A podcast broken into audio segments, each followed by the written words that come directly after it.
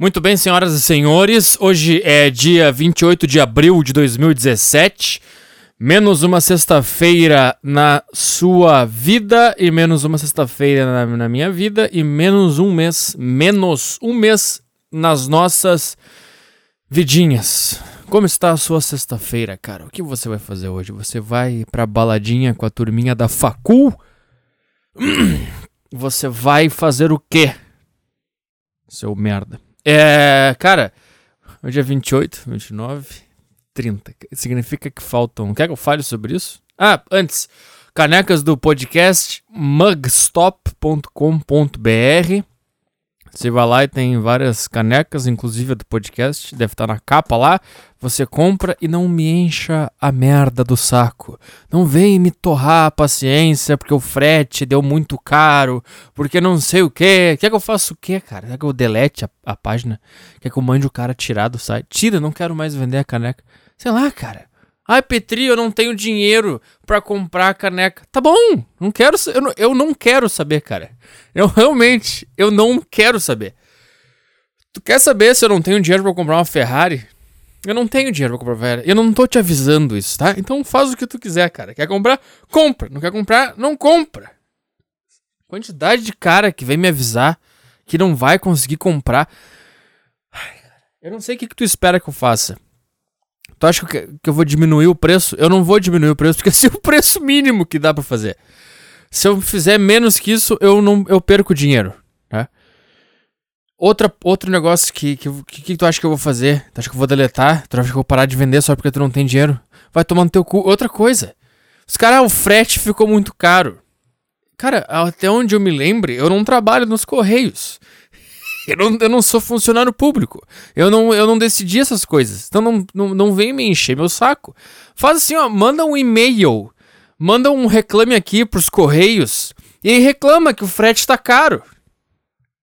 Caralho, eu sou um cara gravando um podcast no quarto. Eu não tenho influência na, na, na, nas taxas de envio do sistema é, de encomendas brasileiro. tá? Aí vem um cara da Amazônia. cara da Amazônia. Ah, ficou muito caro o frete da caneca aqui pra Amazônia. Mas por que tu quer caneca, cara? Por que, que tu quer caneca? Tu toma água, tu te agacha no rio, na frente do rio, e tu toma água com a mão, faz uma concha com a mão e toma água direto do rio, não precisa de caneca.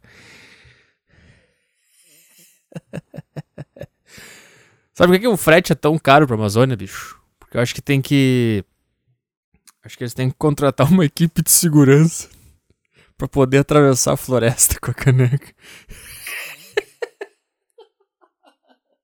Sei lá, cara, não compra então, não deixa o saco. Cara, quando tu entra numa loja, aí tu vê um negócio que tu quer, aí tu chega ali e pergunta quanto que é esse troço. Aí o cara fala o preço. Aí tu pensa na tua cabeça, ah, eu não vou comprar porque é caro. Aí tu sai da loja, tu não fica, ah, não vou comprar, é muito, é muito caro. Tu não faz isso. Por que, que tu faz isso comigo? Só porque a gente tá em, em, distância, né, seu merda? Só porque não tem esse contato humano físico, homem a homem.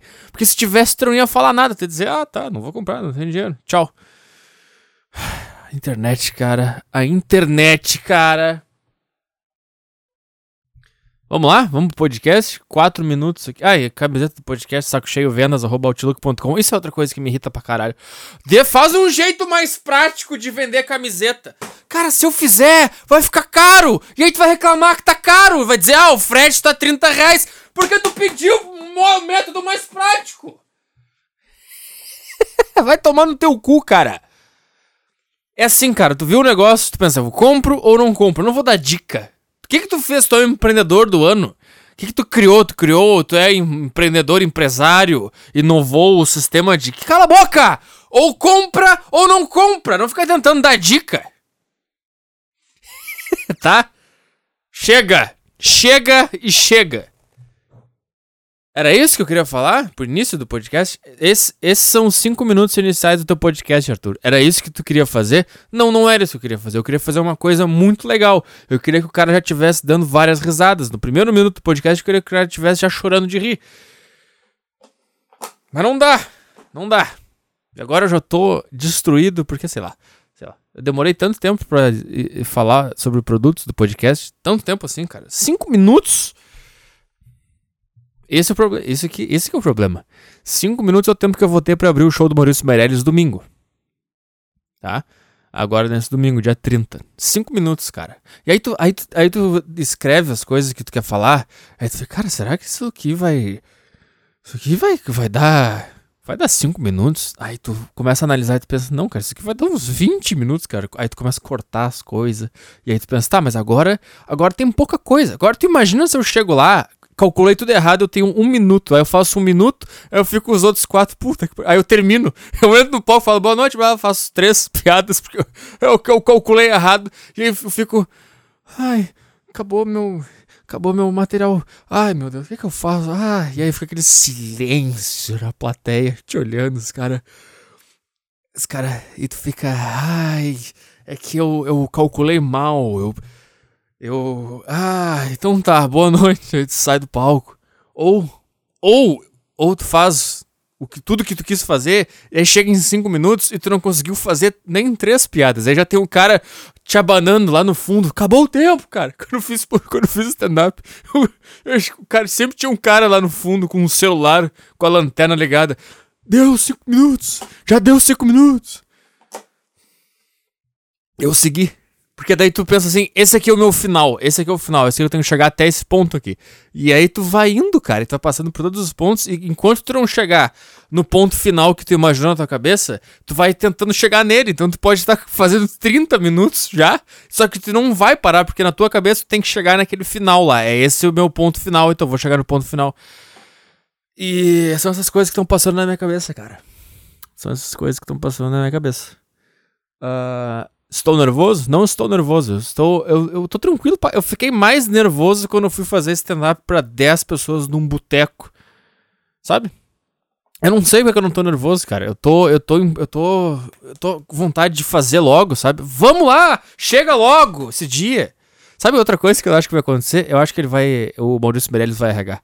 Ele vai, ah, ah, eu tava vendo aqui, não, não vai dar, não vai dar tempo, porque tem que Tá, então faz assim, deixa pra próxima. E aí o cara vai embora. Eu não faço porra nenhuma. Vocês podiam, né? Algumas pessoas podiam mandar no Twitter. E aí, Maurício, é dia 30, Porto Alegre. Vai rolar o, a abertura do Petri? Só manda. Não precisa mandar todo mundo ao mesmo tempo, senão ele vai saber, sabe? Mas manda aí um cara aí, decide. Vou mandar ali. Só pra. Sei lá. Eu não. Eu não. Não sei. Eu realmente acho que vai chegar no sábado e ele vai mandar mensagem pra ele confirmando. Ele vai dizer: Ah, não, mano, é, não vai dar e tal. Ah, cara, sei lá, sei lá, sei lá. O que, que nós temos aí essa semana? Sabe, outra, outro problema? Na verdade, hoje é, hoje é dia 27. E o que aconteceu é que eu, eu tava pronto para gravar na própria sexta, né? Como, hoje, como você, você tá ouvindo aí na sexta, como sempre. Só que aí eu ouvi no rádio que vai ter greve geral sexta. Então, se tiver greve geral na sexta, significa que talvez tenha gente na minha casa sexta e eu não vou conseguir gravar. Então, eu tive que, do nada, porque eu tô no meio do dia e eu, tenho que sair daqui a pouco, então eu vou fazer um, ter que fazer um podcast de uma hora só. E aí, eu tava na cozinha lavando a louça, arrumando as coisas, e aí eu ouvi a greve geral e eu, puta, vou ter que gravar hoje, então, o podcast. E aí, esse é o problema, que eu não tenho nada preparado na minha cabeça, não, sabe, eu não tô no clima, eu, eu sou um viadão, eu preciso estar, eu preciso estar no clima, preciso aquele dia, naquela hora, eu vou fazer esse negócio. E aí eu vou preparando a minha cabeça. Daí chega, eu não posso fazer uma coisa de surpresa. Ah, agora tem que fazer ali um negócio ali. Aí começa a sair essa bosta que você tá ouvindo de 10 minutos, sem absolutamente nenhum conteúdo. Então vai ser assim que vai ser hoje, tá? É. O que, que tem mais? O que, que tem mais? O que, que tá acontecendo no mundo? Não sei. Eu não sei mais nada do que, que tá acontecendo no mundo, cara. Será, será, que na verdade eu tô nervoso pra caralho? Mas eu tô tão nervoso que o meu cérebro ele, ele inverteu, ele teve que desligar a chave do nervosismo, porque senão eu ia enlouquecer. E aí ele me deixou completamente tranquilo. Daí vai chegar na hora e ele vai ligar a chave. porque, porque não vai ter como segurar mais, não vai ter. Vai ser tanta carga que ele não vai conseguir. Ele vai conseguir lidar com isso. Aí o cara chega no palco e esquece tudo. Hein? Se eu bem conheço a minha cabeça, é isso que vai acontecer. Se eu bem conheço a minha cabeça, é isso que vai acontecer. Ai, cara. Uh, eu não sei o que tá acontecendo no mundo, cara. Eu não sei, eu não sei o que, tem, o que eu tenho para falar. Eu não sei pauta, eu não sei mais nada. Eu não sei mais. Tá, vamos lá. Esses dias eu tava andando na rua. Tá? Aí passou uma velha. E ela tava com mais duas velhas. E aí essa velha parou no meio da calçada e começou a dar um discurso para as duas amigas velhas dela, que tinha, eu não sei que Ai, cara, ah, tinha a calçada. A calçada, ela, fe ela é feita com aquelas pedras quadradas, sabe? Não é. Ai, como é que é o nome desse negócio, cara? Aquelas pedras quadradas. Pedra quadrada. Não é. Não é paralelepípedo, que é uma pedra mesmo. É. Sei lá, cara, é uma calçada feita com vários quadrados, assim. E um deles, um, uma, um pedaço da calçada que se junta com a outro, outro tipo de calçada nessa rua Uh, eu não sei o que aconteceu, mas uma parece que uma, uma, uma calçada subiu na outra e ficou, ficou uma subidinha assim, ficou, ficou uma merda. é isso que tá lá, tão, mas não é nada de extraordinário, tá? Então ficou tipo uma, um, a pessoa pode tropeçar ali, mas, mas não, porra. Aí a velha, essa puta velha, chata pra caralho, tava com guarda-chuva, nem tava chovendo, ela tava de guarda-chuva, cara. Aí ela, que, por que que anda de guarda-chuva no sol? Eu não posso pegar sol na minha cara porque eu sou velho. Cara, se tu chegar na, num dia na tua vida que tu não pode pegar sol na tua cara porque tu é velho, isso significa que o teu corpo já morreu. Que deu, ele não pode mais lidar com a vida. E é por isso que tu tem que botar um guarda-chuva para tapar o sol da tua cara. Porque tu já morreu, cara. É que nem esses velhos que ficam tomando remédio e aí ficam na cama. Pra quê? Já deu. Tu não consegue mais viver. Pra que, que tu tá vivo? Aí tu mantém os, os puta velho uh, com, tomando, se entupindo de remédio e não consegue tomar banho. Cara, se um dia che che chegar um dia que eu não puder mais tomar banho sozinho, eu, eu, eu, tá, deu. Eu pego um revólver e enfio na minha boca e atiro, porque acabou minha vida. Esse é o sinal. Mas não, essas pessoas continuam vivendo. Aí se caga todo no banho, tem que estar tá a família inteira dando banho no velho. Pelo amor de Deus, cara. Aí tá essa velha de guarda-chuva que não pode pegar sol. A coisa essencial da vida ela não pode mais fazer. Ou seja, tu tá morta, mas tu tá andando. e aí, cara, e ela começou a dar um discurso. Ah, porque um dia eu vou tropeçar aqui nessa pedra. Porque as pessoas têm que. Alguém tem que consertar isso aqui. Porque, ó. Sabe? E as outras velhas paradas concordando. E ela parou no meio da calçada. Eu não conseguia. Eu não eu tive que desviar dela, porque eu tava andando reto e ela, e ela parou no meio da calçada, essa velha. Ou seja, ela pode atrapalhar as outras pessoas, mas a calçada não pode.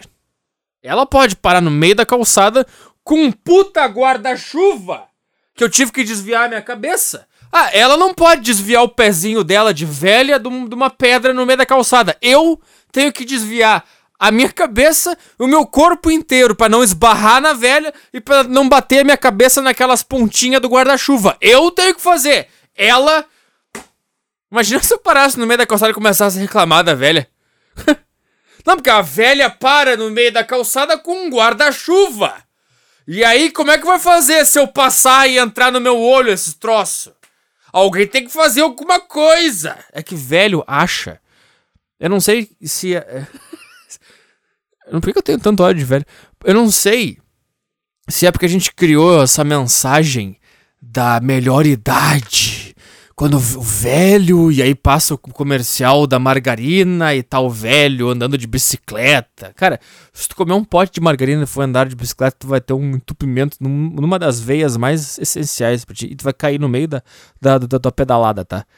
Por que, que eles, por que, que eles fazem isso? Por que, que eles fazem comercial da Coca-Cola, as pessoas saudáveis, correndo? Tá com sede, beba Coca-Cola, a pessoa no meio do parque correndo, toda forte, cara. Meu Deus do céu. E as pessoas. Não que elas acreditam, mas elas, elas. Essa mensagem entra realmente no subconsciente delas e elas tomam Coca-Cola durante seu dia.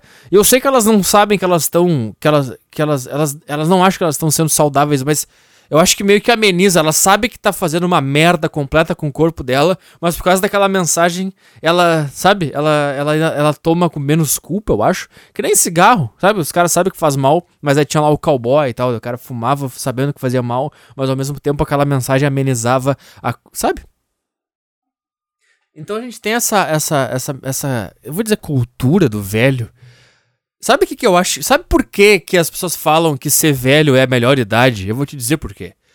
Porque todo esse, o sistema da felicidade, todo o sistema de vida que a gente tem, ele, ele é feito para te escravizar uh, no sistema da produção. Mas é, é óbvio, eu sei, é, é, legal tu vir com uma ideia, tu criar uma empresa, tu produzir e tu ter, tu ser um cara diferente, criar um negócio novo e com pessoas novas. Eu não tô falando desse tipo de produção, eu tô falando do sistema de de tu de realmente exatamente de tu não ser criativo, de tu não tentar fazer uma coisa diferente, de tu não enfrentar a, a norma. Esse é o sistema que eu tô falando. Uh, e aí eles, eles te ensinam, cara, desde criança, que é pra tu ficar lá, na, tu começa na creche, sentado, prestando atenção numa figura, num, que seria que é o professor, que eu tenho que ouvir o que ele tá falando. Aí tu passa lá, sei lá quantos anos, sentado ouvindo uma pessoa, tá? Aí tu vai pra escola, tu fica lá, anos sentado numa mesa, olhando alguém falar um negócio pra ti. Aí depois tu vai pra faculdade e é a mesma coisa, tu sentado olhando um cara falando um negócio pra ti. E depois da faculdade tu vai pra um trabalho, que é a mesma coisa, tu senta numa mesa e o teu chefe vem fala um negócio que é pra tu fazer e tu faz. E aí, só que eles, eles vão te mandando. Eh, eu não sei como é que eles fazem. Eles, eles inventam que isso é educação. Não, isso aqui é educação. A escola é educação. A educação é a coisa mais importante. O trabalho é a coisa mais importante. Não, blá, blá. E aí eles te, eles te mentem nesse negócio. E a única hora da tua vida que tu pode perceber que tudo foi uma mentira é quando tu é velho, quando tu te aposenta e tu sai daquela merda, e aí tu senta na cadeira e tu pensa: tá, e agora? Eu joguei toda a época da minha vida onde eu tinha saúde, onde eu tava, onde eu tinha disposição, onde eu conseguia correr, quando eu conseguia enfrentar as pessoas, quando eu tinha meu cérebro afiado e vontade de fazer as coisas, eu desperdicei seguindo o sonho de outras pessoas, eu desperdicei seguindo regras que inventaram e não perguntaram se eu concordava, que eu simplesmente tive que fazer porque todo mundo tava fazendo. É, quando tu é velho, é a única hora onde tu pode entender a realidade e, e ver que tu destruiu, que jogou fora a tua vida fazendo coisas que tu não queria. E aí tu vai se sentir mal, tu vai se sentir triste, vai sentir raiva. E aí o que, que eles fazem quando tu fica velho? Eles começam a inventar que essa é a melhor idade. Agora é a melhor idade, agora tu é velho. Como que é a melhor idade, cara? A melhor idade é minha. Que eu posso sair correndo agora, que não vai acontecer nada. Essa é a melhor idade. Como é que é uma melhor idade onde tem um monte de remédio? Tem que tomar remédio o tempo inteiro. Não é melhor idade porra nenhuma, é a pior idade. E aí vocês mentem pro cara que ele não tá na pior idade, que ele tá na melhor idade, para ele não perceber que ele tá na pior idade e que ele jogou fora a melhor idade dele porque vocês botaram ele num sistema de merda. ah, agora é a melhor idade. Agora o velho é a melhor idade. Aí, aí tem o velho maratonista. O velho que não faz. Oh, oh, esse velho anda de bicicleta. Ai, essa velha aqui tem 110 anos. E blá blá blá. E as pessoas caem nisso aí. E também isso também acomoda as pessoas que hoje estão na melhor idade a, a, jogar fora suas vidas quando elas estão na melhor idade, pensando: "Ah, não, quando eu for velho é que vai ser melhor idade. Agora eu vou eu vou ser um merda mesmo, foda-se". Tá? E aí, o que, que eu tô falando, cara? O que, que é isso? Onde é que eu cheguei? 20 minutos. E é isso, cara. É isso aí, cara. E aí tu quando tu vai perceber que as coisas são uma merda, fica, ah, não, agora tu tá na melhor idade, cara. Não, agora que tá legal. Agora, agora que tu pode viver. Sério, agora que eu posso viver? Agora que eu posso viver? Eu não consigo levantar da cama porque eu sinto dor nas costas. É agora que eu posso viver. Vou ter que chamar a ajuda do meu filho para escovar os meus dentes. É agora que eu posso. Agora é a melhor idade, seu bosta.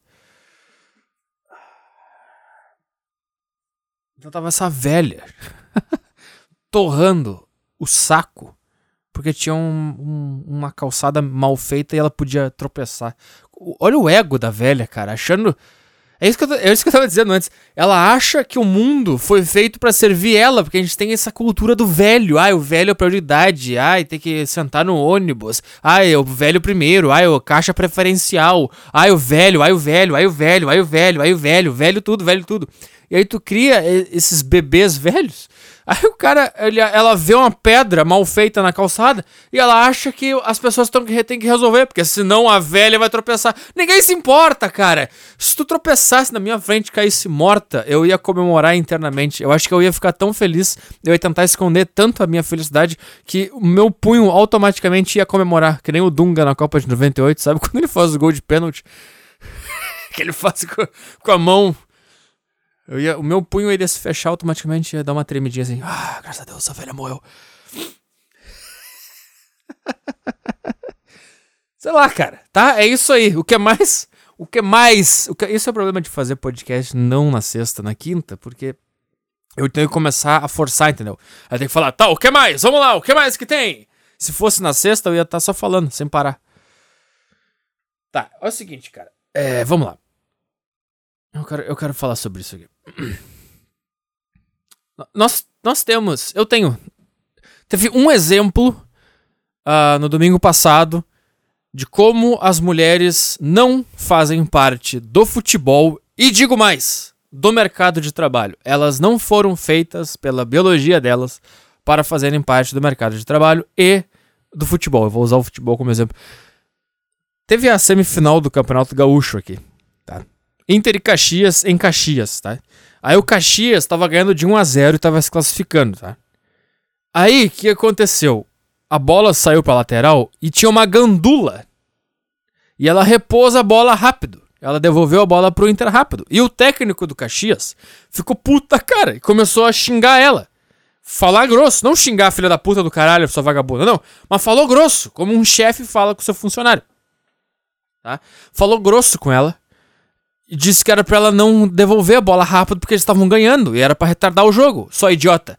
Cara, é que o homem, o cara já saberia disso na cabeça dele. O cara já saberia. Eu, eu sou o Gandula do Caxias, eu trabalho no Caxias. Normalmente, os, os, gandulas, pelo menos na minha época, eram jogadores da base do time, e aí eles eram gandulas, entendeu? Então eles estavam. Os, os homens, eles estão ali porque eles têm um sonho um dia de estar jogando futebol. A mulher tá ali porque ela. Ah, eu sou mulher empoderada, eu também tô aqui no meio do futebol, olha pra mim. Aí elas começam a fazer essas cagadas porque elas não estão com a cabeça delas no, na zona do futebol, do esporte. Por quê? Porque esporte não combina com mulher. Porque a mulher não foi feita para pro esporte, assim como ela não foi feita pra guerra. Ah, mas eu conheço uma amiga. Foda-se! Tô falando do geral. Aí essa mulher, sabe o que aconteceu? Ela tomou um esporro do cara. E sabe o que aconteceu? Ela foi dar matéria chorando. Matéria pro Fantástico chorando. Ela chorou e deu matéria. Ah, eu acho que ele não devia ter falado assim comigo. Não, eu desculpo ele. Cara, faz ideia de quantos homens já foram, já tomaram esporro por ter devolvido. Cara, gandula. Na, na, década de 90, cara, eu lembro que os Gandula tomavam porrada se eles, se eles faz, fizessem cagada. Se eles atrasassem a bola pro time adversário, o time adversário caçava o cara e queria cagar ele a pau. Se ele não atrasasse, o próprio time da casa ficava puto com o cara e queria cagar ele a pau. Ou seja, cara, sabe, cara, Aí elas vêm no futebol, ah, eu quero fazer parte do futebol, mas elas não querem. Elas querem que a gente crie um novo sistema de futebol para elas. Um sistema onde uma gandula faz uma cagada e aí ninguém pode xingar ela. Cacete. Cacete, cara. Ah, esse é o primeiro exemplo, cara. Esse é o primeiro exemplo. Tu não, essa mulher não devia estar tá ali. Ela devia estar tá em casa, cuidando dos filhos, com o marido. O marido devia ser o gandula, que tá ganhando 500 conto por mês, daí ele volta para casa e fala, puta, tu nem sabe, cara. Hoje, só que ele não ia chorar, ele, hoje eu, eu não sei, cara, eu me esqueci, devolvi a bola muito rápido e o técnico do Caxias, ele me deu, cara, ele me deu um esporro, cara. Eu tô, eu, na próxima eu tenho que pensar melhor, né? Não posso fazer, eu tenho que, eu, tenho que, eu tinha que ter me ligado. Como é que eu não percebi que eu era o gandula do time da casa, o time da casa tava ganhando? Como é que eu não percebi isso, né? Aí a mulher ia abraçar ele, não, não, amor, é, eu entendo, não, na próxima, blá, blá. E provavelmente esse cara joga na base do Caxias e ele tem o sonho de um dia chegar, ganhar 50 pau por ano, por mês, para ser jogador profissional de futebol. Ela, e ela cuidar dos filhos. E essa é a, é a coisa perfeita. Mas não, daí o feminismo mentiu para as mulheres que elas são iguais aos homens, aí elas se inserem em, em contexto dos homens, aí elas são tratadas que nem os homens e elas choram que nem mulheres, e aí elas agem que nem mulheres. Quando a gente disse que não quer participar porque vocês não são iguais a nós. Vocês não são iguais a nós. Esse é o primeiro exemplo. O segundo exemplo que eu tenho aqui nas minhas, nas minhas mãos é o seguinte. É mais, é mais um exemplo da mulher chorando.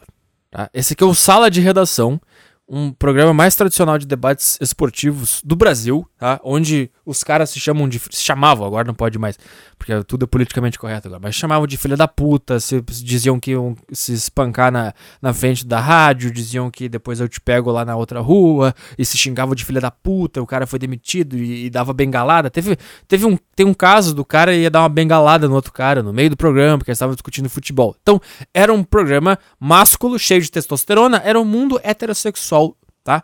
Tradicional. Ignorância, futebol, porrada, discussão acalorada. Era isso que é. Isso é o futebol, tá? Aí eles, aí eles começaram a virar politicamente correto essa rádio. Eles socaram goela abaixo essa mulher que é a Kelly Matos, que eu já falei aqui no podcast, tá? É, socaram ela goela abaixo da audiência. Agora eles vão aguentar uma mulher falando de futebol. E a gente não tem problema. É, cara, isso aqui é outra coisa que eu, que eu fico maluco é, quando elas falam que não tem mulher no futebol porque o mundo é machista. Cara, se o mundo fosse machista, ia ter mulher no futebol. E era só o que ia ter. Ia ser. Sabe por quê, cara? Porque o mundo heterossexual, o que, que a gente mais gosta no mundo? O heterossexual, futebol e mulher. Então, então se você jogasse bem futebol, cara, ia ser, seria a junção dos sonhos. A gente ia estar tá assistindo futebol feminino 24 horas por dia. Porque é a coisa que a gente mais gosta no mundo, mulher e futebol. Esse é o nosso sonho. Só que vocês não jogam bem, esse é o problema. Cara, nem, nenhum homem negaria nega, negaria a si próprio o prazer de assistir mulheres jogando futebol se elas jogassem bem. O problema é que elas não jogam bem. E a gente fica, ah, como eu queria assistir, porque eu gosto de mulher e gosto de futebol, mas não dá. É ruim. Eu vou ter que ficar vendo aqueles caras com as coxas grandes, com as puta cara bonita, ficar vendo Cristiano Ronaldo. Tu acha que a gente gosta. Tu, tu, realmente acha que a gente não vê futebol feminino porque a gente é machista? Tu acha que a gente vê futebol masculino e fica, ah, yeah, homens, oh, só tô vendo isso aqui porque tem homem. Oh. Não, é porque é bom pra caralho. Infelizmente é bom pra caralho. Os caras jogam bem. O que, que eu vou fazer? Eu, da, eu Se Deus descesse na terra ele falasse, cara, chupa uma rola de um criolo e aí eu vou fazer todas as mulheres jogarem bem que nem o Messi. Aí eu, porra, óbvio, mas é óbvio. Eu vou ligar minha TV e vai estar um monte de mulher, porque mulher é bonita por conta própria, tá? Ainda mais elas esportistas, elas correm, então elas ficam bonitas. Tem umas, uns troços horríveis lá, mas a gente ignoraria, tá? É isso que eu tô falando, cara. É isso que eu tô falando. Ninguém, ninguém não vê futebol feminino porque é machista. Porque a gente é machista. Não, eu quero ver futebol feminino porque eu sou machista. tá? E aí, cara, e aí que, é que aconteceu, cara? Enfiaram essa Kelly. Outra, essa é outra coisa que eu queria falar. Eu, eu adoraria ou ver mulheres debatendo futebol, porque eu ia ficar vendo mulher e ia ouvir sobre futebol ao mesmo tempo, só que infelizmente elas não entendem nada de futebol. Tá, aí socaram essa mulher goela abaixo, tá, da sua audiência. E aí isso é outra coisa que eu não entendo, cara. Vocês não fizeram uma pesquisa? É que nem a escola fizeram aquele negócio, mudaram lá. A, escola não tem mais mulher gostosa, agora botaram umas puta gorda. Cara, vocês não fizeram uma pesquisa que o. Que o... Por que, que vocês acham que tinha comercial com mulher gostosa? Porque o público era heterossexual, era o padrão, o heterossexual padrão. O cara gosta de mulher. Aí tu bota a cerveja, mulher, e o cara, ah, que legal, cerveja. É só isso. É só isso. As coisas eram assim porque homens bebem. outra coisa que eu não consigo entender. Por que, que elas lutam para beber cerveja? Não, nós bebemos cerveja também. Sei lá, cara. E daí? Tu não bebe cerveja também, sabe por quê? Porque o homem tá cagando pro comercial. O homem, se tiver lá, tá, tem a gorda, tem a mulher, o cara vai beber cerveja igual no fim de semana. Não interessa se tiver ou não. A mulher, ela é movida única e exclusivamente pela, pela propaganda, pelo sentimento. Então ela só bebe cerveja porque ela tá na propaganda feminista de que ela é a mulher e ela bebe também. Daí ela posta no Instagram os copos de cerveja. Ah, eu bebo cerveja também. Então tudo para elas esse é o ponto. Tudo para elas é, um, é, um, é, uma questão de mostrar. É, é, uma criança se vestindo de Batman, dizendo: Não, eu sou Batman também, olha aqui, eu consigo voar. E aí ele pula, ele pula da, do armário pro chão e fala: Ah, eu voei. E tu fica: Não, tu não voou. Tu só pulou do armário, entendeu? É a mesma coisa. Daí elas ficam, ah, a gente gosta de futebol também. Aí elas vão pro estádio, a gente gosta de cerveja também. E tu fica, cara, eu sei que tu não gosta, eu sei que tu só tá fingindo que tu gosta, porque Porque o feminismo te levou a acreditar que tu não é diferente do homem. Tu é tão lixo quanto o homem e tu quer simplesmente fingir que tu também é igual aos homens. É só isso que tu tá fazendo. Tá? E daí que acontece? O que acontece? O que acontece as merdas que eu vou mostrar agora? Não, o Vianney não tem cabelo branco. É diferente. Aham, claro, Mas né? é um caju, É, né? é O caju. Tá, pera aí. Isso aqui é o, é o programa, tá? Eu tenho que achar a parte que ela começa a chorar. Tá. Só um pouquinho. Ô, Beatriz, se, se tu me permite uma parte na, na tua participação, é, a gente brinca e discute aqui, né? Essa é a Kelly Matos, tá? Mas é, o Sala abrir espaço para as mulheres é algo assim, é, uma coisa muito feliz que a Rádio Gaúcha vem fazendo. É difícil para mim, assim, eu fico todos os dias, eu sofro Segundo a aqui. tua opinião. né? Não, é sério, assim, eu tô fazendo um, um depoimento até emocionado. Olha aí, ó. Eu ver aqui no início como elas não querem. Elas não querem. Elas não, elas não querem igualdade. Um homem que começasse a chorar no sala de redação, o cara seria zoado na hora. E o cara tentou zoar ela e ela. Não é sério, eu tô fazendo um desabafo. Cara, ou tu entra no universo masculino ou tu não entra. É o. É difícil, é difícil mesmo, porque vocês são. Vocês são muito. Vocês são muito. Machista. Não, não, também, também. também. É, é, no Dia da Mulher eu ouvi aqui que bagulho só não é, não é assediado bagulho. E, e, e pra mim, assim, que eu tenho que correr atrás, que eu, que eu trago papelzinho, que eu coloco muitas coisas, que eu estudo, e eu venho aqui enfrentar um catálogo. Cara, ela tá.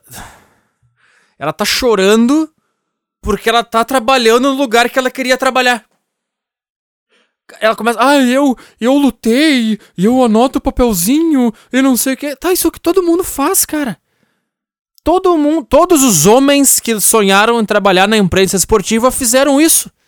Por que, que tu tá chorando? Sabe por quê? Porque ela queria tratamento especial. Porque ela é mulher. E aí ela acha que, as pessoas, que ela vai chegar lá e eu sou mulher, então vão me tratar diferente. E é- não, tu te tratam igual a um homem. Debate que nem um homem. Tu pediu pra entrar nesse ambiente másculo, heterossexual que tu odeia. Que tu. Eu não entendo, cara. As pessoas odeiam os homens, odeiam heterossexuais, odeiam brancos, odeiam o sistema patriarcal e elas ficam lutando pra entrar onde? Nos produtos do sistema patriarcal. O futebol é, é- é machista. Eu, não- então por que, que tu quer entrar lá? Não, a imprensa esportiva é machista. Então por que, que tu quer entrar lá? Ah, que é um dirigente qualificadíssimo, um advogado qualificadíssimo. E para mim, assim, é, é uma honra e um orgulho muito grande. Eu escuto das mulheres também no estádio isso que a Beatriz está dizendo. Que, que bom que a gente tem uma mulher, que bom que a RBS abriu espaço para uma mulher. isso aqui é outra coisa, cara. Ah, elas dizem que elas são empoderadas e que elas fazem e que acontece. Mas quem que abriu espaço pra mulher, cara? Foi uma empresa criada por um homem, foi um programa criado por homens, para homens, feito por homens. Tu não é empoderada, tu chorou, tu en- enfiou goela abaixo uma narrativa na sociedade, essa narrativa se, se tornou politicamente correta, quem for contra isso vai, vai perder dinheiro, vai perder patrocínio, vai perder comercial, isso não é eh, livre mercado, isso é terrorismo econômico. E aí, tu não é empoderada. Tu pediu pras pessoas pra entrar. Tu chorou, tu esperneou, tu manipulou dados, tu manipulou narrativas, tu manipulou informações, tu fez as pessoas se sentirem criminosas, machistas, estupradoras, etc. Se elas não acharem legal o que tu tá falando, e tu entrou forçando a barra. Tu não é empoderada merda nenhuma. Tu entrou ali porque os homens deixaram. E, e os, e os homens que não deixaram, entre aspas, eles foram forçados a deixar, porque se eles se oporem a isso, eles vão ser considerados criminosos. E vão perder seus empregos, vão perder sua audiência, vão perder patrocínio e etc. Tu não é empo- empoderada, cara. Empoderada de verdade. Sabe o que é uma mulher empoderada que gosta de futebol? Ela pega mais quatro amigas que gostam de futebol e ela faz um podcast tão bom, mas tão bom, que as pessoas vão começar. Olha esse podcast, cara. Do caralho, esses podcasts. Não interessa se é homem ou mulher. Do caralho. E aí tu vai criar o teu próprio sala de redação. Tu acha que o cara que inventou o sala de redação, ele inventou como? Todo mundo que tentou vir com uma ideia nova, no início tomou no cu, foi rejeitado. Não, esse projeto é ruim, não, esse negócio é ruim, esse programa é ruim, esse não, esse negócio não. E aí to, todo mundo que tem uma história de sucesso tomou não atrás de não. Ninguém abriu as portas porque tu chorou e porque. Cara, tem. Cara, tu pega jogador de futebol, esse jogador de futebol bem sucedido, o Cafu. O Cafu, o Cafu foi. Foi. Eh, não foi. Não passou na escolinha do São Paulo, eu acho. Não passou da não sei aonde, não passou. Foi passar numa outra lá e chegou, foi pentacampeão do mundo. Ele não chorou, ele não encheu o saco, as pessoas fecharam a porta na cara dele e ele continuou fazendo o que ele queria fazer. E eventualmente ele chegou lá, e é isso que diferencia as pessoas que vão fazer grandes coisas das pessoas que vão fazer mediocridade. As pessoas que vão fazer grandes coisas são as pessoas que insistem, mesmo quando tomam não. E não significa que todo mundo que toma não insistir vai conseguir. Normalmente os caras vão tomar no cu, mas as pessoas que conseguem fazer coisas maiores do que o normal são pessoas que tomaram muito não e continuaram fazendo. Então, é, é por isso que mulher nunca vai fazer um projeto do caralho, nunca vai criar o seu próprio sala de redação, nunca vai ter, nunca uma final de Copa do Mundo das mulheres vai ser tão atraente quanto a Copa do Mundo de futebol masculino, porque vocês choram ao invés de tentar fazer o negócio. E, e, e, e, é esse negócio, é isso que te traz o negócio a mais, é o tomar um não, cara. Se tu pegar lá as, as pessoas que estão na final da Copa do Mundo masculino, se tu pegar a história dos caras, cara, eles devem. Eu chutaria que 90% deles tomaram um não, foram rejeitados nas peneiras e se fuderam e continuaram fazendo. Eles não choraram, eles não encheram o saco. E os caras que tomam no cu e não conseguem, eles não ficam enchendo o saco. Eles pensam, porra, então eu não consigo fazer esse negócio aqui, vou fazer outra coisa. Não vou ser jogador de futebol, não vou. Sabe, cara? Tu não é empoderada, tu pediu pros homens abrirem espaço e eles abriram. Às vezes a gente ouve assim, ah, vai lavar uma louça, né? Eu ouvi várias vezes. Várias vezes. E eu digo. Cara, tu viu que ela tá reclamando porque mandaram ela lavar a louça? Primeiro lugar, que esse é, o, esse, é o, esse é o xingamento mais tranquilo de se ouvir no meio do futebol, cara.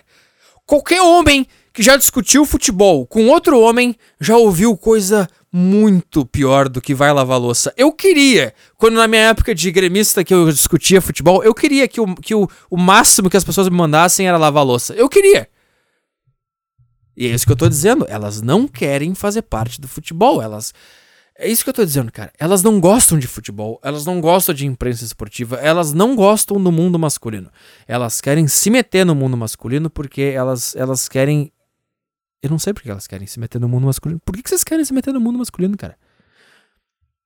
Que é isso que eu tô dizendo, cara. O homem, quando ele gosta do negócio, quando, quando ele gosta de comédia, ele fica vendo comédia o dia inteiro. E não só comédia, é ele vai atrás de entrevistas do comediante que ele gosta. E ele fica analisando a entrevista do cara e pensando e vendo cada ponto do que, que ele fala sobre a vida, de como fazer aquilo. E aí ele, ele vê um outro stand-up de um outro cara e vai atrás e fica vendo e ele vive aquilo ali. Aí ele vai lá e procura podcast daquele cara. Eu quero ouvir, esse cara falando durante uma hora. E não, eu não só quero consumir o conteúdo dele, eu quero estudar como que ele fala, como que o cérebro dele funciona e blá blá blá blá. E aí daqui a pouco tu, tu sabe a história da comédia, tu sabe a história daquele cara, tu sabe o ano do, do primeiro especial, tu sabe a, a quinta piada do especial de 2012 do Bill Burr.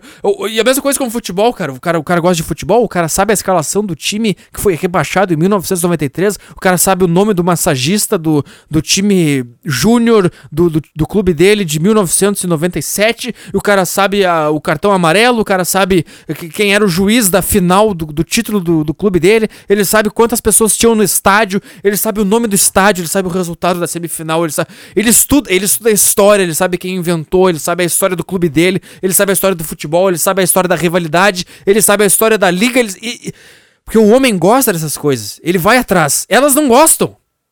Elas não fazem isso. Elas não. Por, por isso que elas fazem essas merda. Porque elas estão num lugar. Ela começa a chorar porque ela tá num lugar que ela não devia estar. Tá, ela não tá aguentando a pressão de estar no lugar onde ela não devia estar. Tá, e ela começa a chorar porque ela não sabe que ela tá fazendo. O cérebro dela tá dizendo, cara, tu não devia estar tá aqui. Tu devia estar tá em casa lavando a louça, cuidando dos filhos, amando teu marido. Tu não devia estar tá falando de futebol. Porque tu é mais que isso. Tu é muito mais que isso. Tu é responsável pelo destino da sociedade, cara. Depende de ti. Se tu criar bem a tua família, se tu criar bem teus filhos o teu marido ser feliz, toda a sociedade vai ser feliz porque os teus filhos vão para a sociedade daqui a pouco, o teu marido está na sociedade porque ele, ele trabalha num lugar para trazer dinheiro para casa, tu é responsável pelo mundo inteiro. Por que que tu quer debater futebol?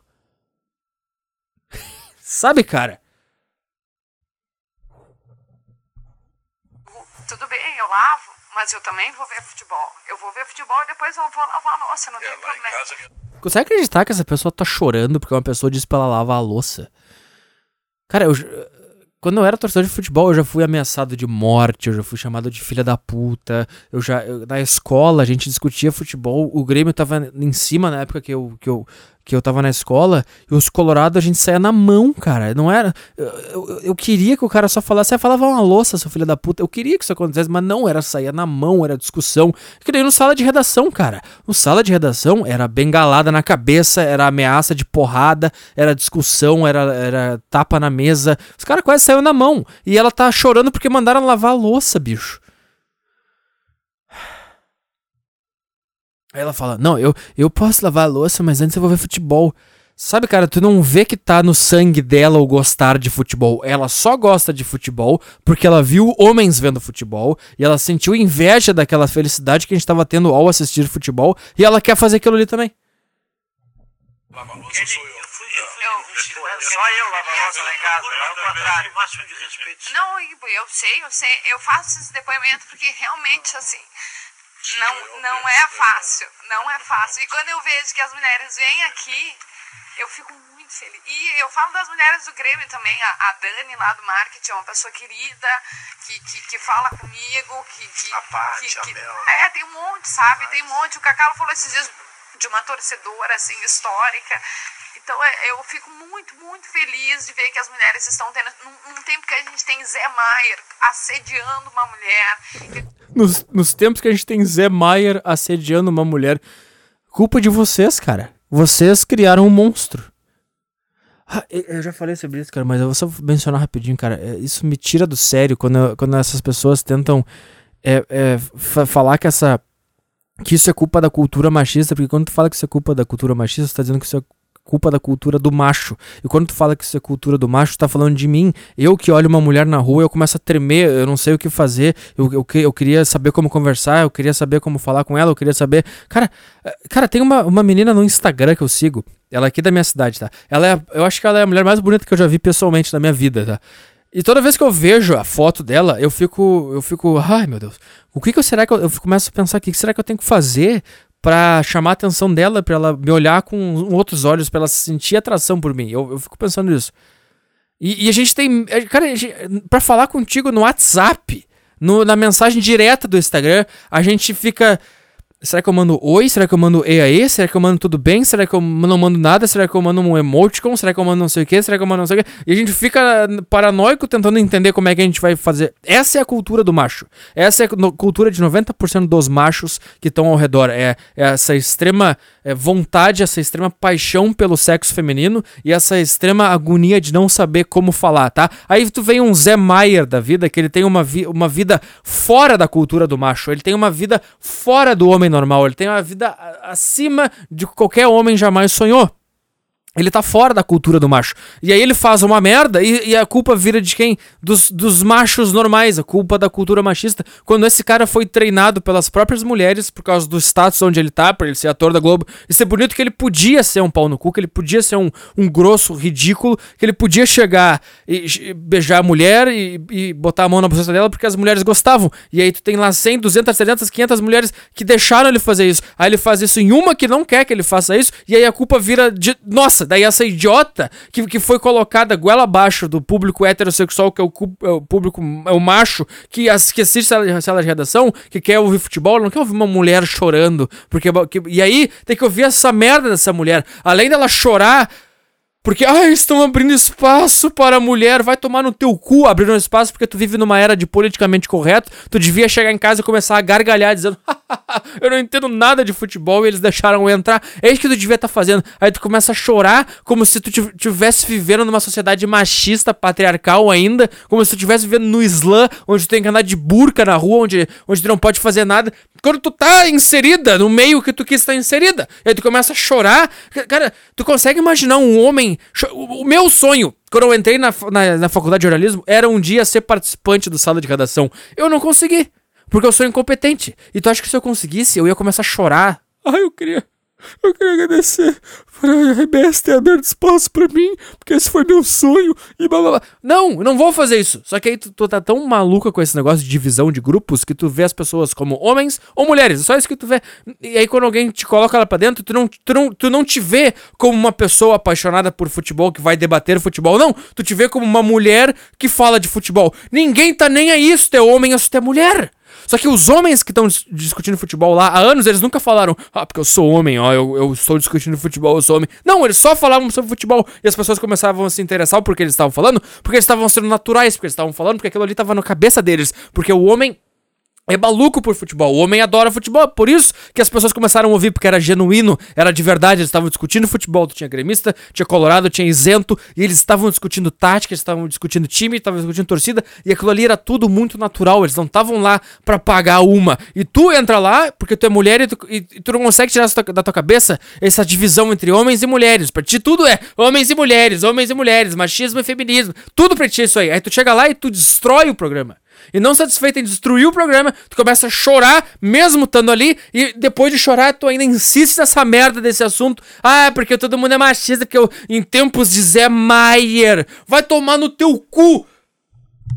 Todo mundo que eu conheço que ouvia a sala de redação parou de ouvir quando essa mulher entrou. E vai tomar no cu que eu tô de saco cheio dessa porra dessa mulher enchendo o saco. E eu tô, não, é, não é que eu sou misógino, não é que eu sou sexista. Eu quero ouvir pessoas falando de futebol. É só isso que eu quero. Eu sou muito egoísta para ser racista ou pra ser machista, para ser sexista. Se tu estiver falando uma coisa que eu gosto, se eu estiver ouvindo um negócio, estiver me agradando, eu vou gostar, não me interessa o que que tu é. Só que quando tu entra nessa merda desse programa e tudo que tu consegue falar e não é e não é o que tu fala de fato é, é, é, o jeito que tu fala a carga que vem por trás de cada palavra tua é eu sou mulher eu estou falando de futebol também. Ha, me vejam aqui ha, chupa essa aí machistas ha, eu não quero ouvir isso. O cara que ouve sala de redação quer ouvir futebol se tu gosta de futebol, entra lá e não me interessa se tu é um travesti, se tu é preto, se tu é heterossexual, se tu é homem, se tu é, se tu é um cachorro. Não me interessa o que, que tu é. A gente tem o cara lá do Vitor e Léo, o caso de agressão do senador Lazier Martins, claro que vai ser investigado. O caso de agressão do Lazier Martins, cara, eu aposto agora o meu pau, eu corto meu pau fora se não for provado que essa mulher mentiu. Esse é o verdadeiro. Essa é a verdadeira cultura que a gente tá vivendo, sua merda! Já acabou esse negócio de machismo. Vocês encheram tanto o saco de, desse negócio, dessa cultura, que vocês inverteram as coisas. Agora vocês criaram um mundo onde a mulher pode aparecer na mídia e falar: o Lazier Martins me bateu. E pronto! Acabou a vida do cara! Não tem prova, ah, eu tô roxo aqui. Tu pode ter feito esse roxo de qualquer jeito na tua vida, mas acabou. A, a, a reputação do cara acabou. Essa é a cultura que a gente tá vivendo hoje. No momento em que a RBS abre espaço para uma mulher falar de futebol, eu queria dizer que eu me sinto muito feliz e que bom que tu tá aqui. É, é não é fácil enfrentar sozinha, que bom que tu tá aqui. Oh. oh, no momento que a RBS abre espaço, cara. Isso que eu não gosto dessas pessoas, elas pedem para as outras pessoas abrirem espaço.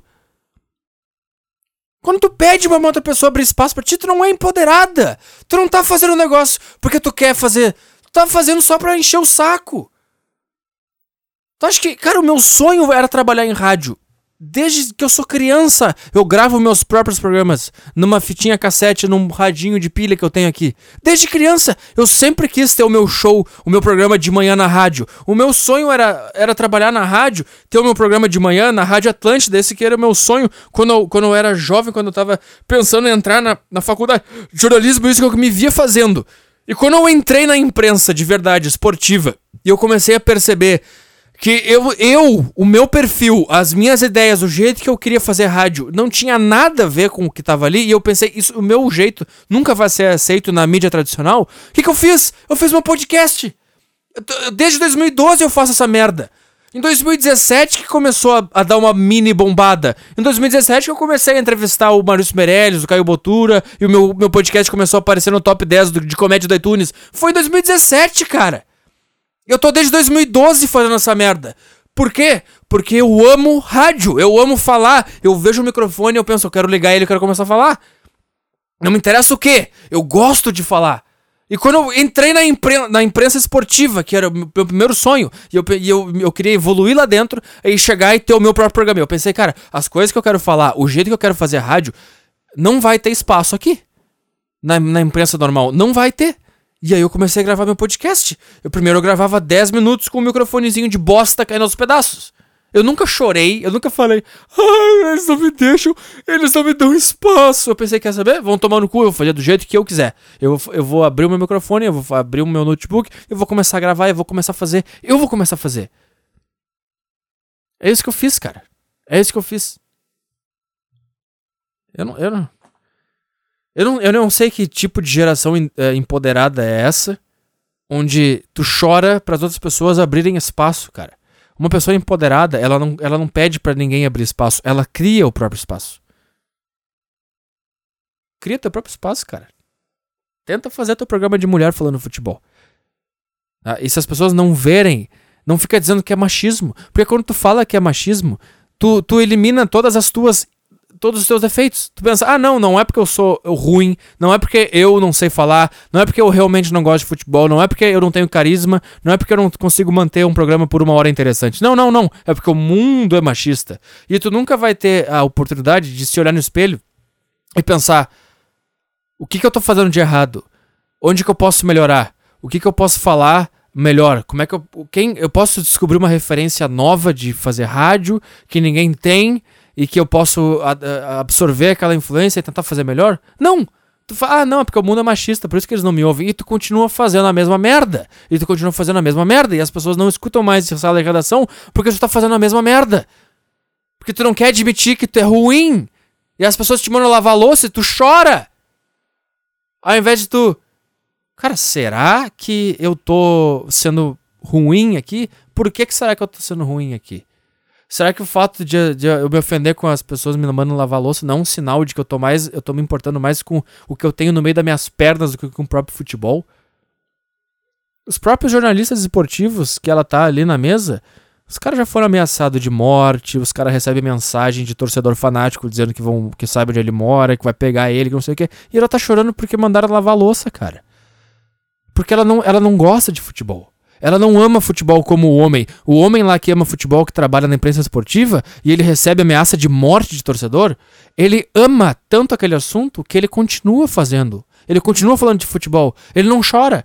Ela, quando mandam ela lavar louça, o que, que ela faz? Ela chora. Ela começa a chorar. Porque ela não ama aquele assunto. Ela, ela tá lá porque ela quer se igualar aos homens e porque ela caiu no conto do feminismo de que homem é igual mulher, então ela tem que se juntar aos homens e ela tá lá, eu sou mulher aqui, eu tô falando também. Sabe, cara, eu tô ah, eu nem sei porque eu gastei tanto tempo aqui. Por que eu gastei tanto tempo aqui? Sabe por quê? Porque eu não tenho assunto. Eu não, eu não tinha outras ideias e eu tive que me apegar a um assunto só e seguir nele. Mas isso foi bom porque isso aqui tava na minha, na minha barriga há tanto tempo, cara. Há tanto tempo que eu tenho que aturar essa mulher invadindo o, o melhor programa de rádio esportivo do Brasil, cara. Eu tenho que aturar essa mulher estragando esse negócio. E ninguém pode falar nada. Ninguém pode mencionar que ela destruiu sala de redação. Ninguém pode mencionar que é uma merda o que fizeram. Ninguém pode dizer nada, porque se tu disser, tu é machista, tu é opressor, tu é blá blá blá, tu é preconceituoso, tu tem que se fuder e vai tomar no cu e blá blá. E, e, cara, graças a Deus que eu tenho meu próprio podcast que eu posso falar isso, cara. Ainda bem que eu não segui na imprensa, ainda bem que eu não agachei a minha bunda e, e, e cumpri as regras que, ele, que eles estavam mandando lá. E ainda bem que eu não ouvi nada do que me falaram na, na aula de rádio do jornalismo. Ah, porque tem que, tem que ter a pauta, porque você tem que fazer, falar isso antes e, e a cada 10 minutos repita o nome do entrevistado e blá blá blá e blá blá blá. E eu, cara, vão tomar no cu, cara. Se tu ama esse negócio, tem vontade de pegar o microfone e falar, não tem regra, não tem nada, cara. A pessoa que tá ouvindo rádio, ela quer, ela quer ouvir uma coisa interessante, não interessa se tem técnicas, se tem regra. Ela não quer, não, ela quer ouvir uma coisa interessante, ela quer ouvir alguém falando com sinceridade. Se ela estiver falando a coisa mais errada do mundo, mas se o ouvinte estiver ouvindo nas, na boca daquele cara, no, no tom de voz, que ele tá sendo sincero com o que tá passando dentro do cérebro dele, ele vai ouvir. O cara pode ser o maior ignorante, o maior burro e o maior desinformado do mundo. Se o cara que tá ouvindo ele, ele perceber que tu tá sendo sincero com as tuas emoções, que tu tá sendo sincero com o teu cérebro, o cara vai te ouvir. E é isso que eu tô falando, cara. Não interessa se tu é mulher, se tu é homem, se tu não sei o quê. O que incomoda quando tem uma mulher falando de futebol é porque no tom de voz, na carga das palavras dela, tu percebe que ela não tá apaixonada por aquele assunto. Tu percebe que ela não tá sendo sincera com os sentimentos dela. Tu percebe que ela só tá lá pra encher o saco, porque ela caiu no conto do feminismo, porque ela quer ser igual aos homens. Ela não gosta de futebol. Ela não passou horas jogando internet no Superstar Soccer. Ela não parou, ela não passou horas jogando Winning Eleven com os nomes japonês. Ela não passou horas colecionando figurinha do álbum da, do Campeonato Brasileiro de 1996. Ela não sabe a escalação do, do time que foi campeão não sei aonde. Ela não sabe essas coisas porque ela não se apaixona por esses negócios. Eu, eu, quero, eu quero ver quantas mulheres dessas aí que falam que gostam de futebol, que estão na imprensa esportiva, quantas dessas mulheres passaram horas editando editando o Winning Eleven, o PES 6, editando para ter os times favoritos, para ter os nomes corretos dos jogadores. Vocês não fizeram isso, porque vocês não amam futebol. E não tem problema não amar futebol, é que nem lavar, é que nem dizer para lavar louça. Qual é o problema de lavar louça? Qual é o problema de dizer que um determinado grupo de pessoas não gosta de futebol e não entende de futebol e não devia estar falando de futebol? É só futebol, relaxa. Não é como se eu estivesse baixando uma lei que tu não pode andar na rua. Foi ruim esse desabafo. Foi 30 minutos de, desse assunto. Eu acho que eu consegui terminar ele. É. Eu acho que eu consegui terminar ele. Ah, vou te contar uma coisa, cara. Vamos ler e-mail? Uh... Uns caras berrando aqui na garagem do meu prédio, cara. Que saco. Não sei se dá pra ouvir aí. Que caralho, vamos calar a boca aí, merda. Uh...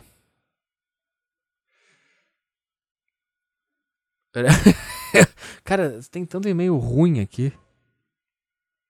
Uh, vamos ver aqui.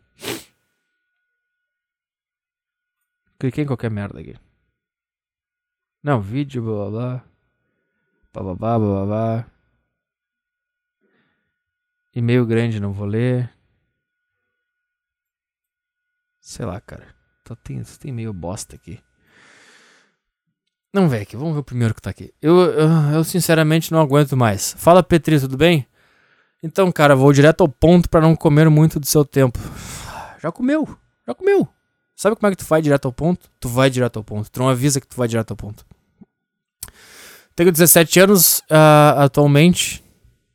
Sim. É, atualmente. Eu tenho 17 anos em 2005. Tenho 17 anos e praticamente moro sozinho. Meus pais dormem onde trabalham uh, e só aparecem em casa nos fins de semana. A maioria das vezes nem nos fins de semana. E meus irmãos uh, já têm vida própria bem longe daqui. Apesar de aparecer aqui de vez em quando. Sai daí. Porém, as, esses dias minha irmã veio aqui em casa com o pessoal da igreja para conhecer a família dela e esse tipo de coisa. De começo pareceu algo normal. Achei estranho que minha mãe estava em casa no meio da semana, mas achei bom. Não precisei fazer almoço nem nada, mas durante a tarde, que era quando o pessoal dessa igreja ia chegar, minha mãe falou para eu ir no quarto e me trancar lá enquanto as pessoas da igreja estavam em casa, porque não seria bom para a reputação da minha irmã na igreja ter uma pessoa como eu na família.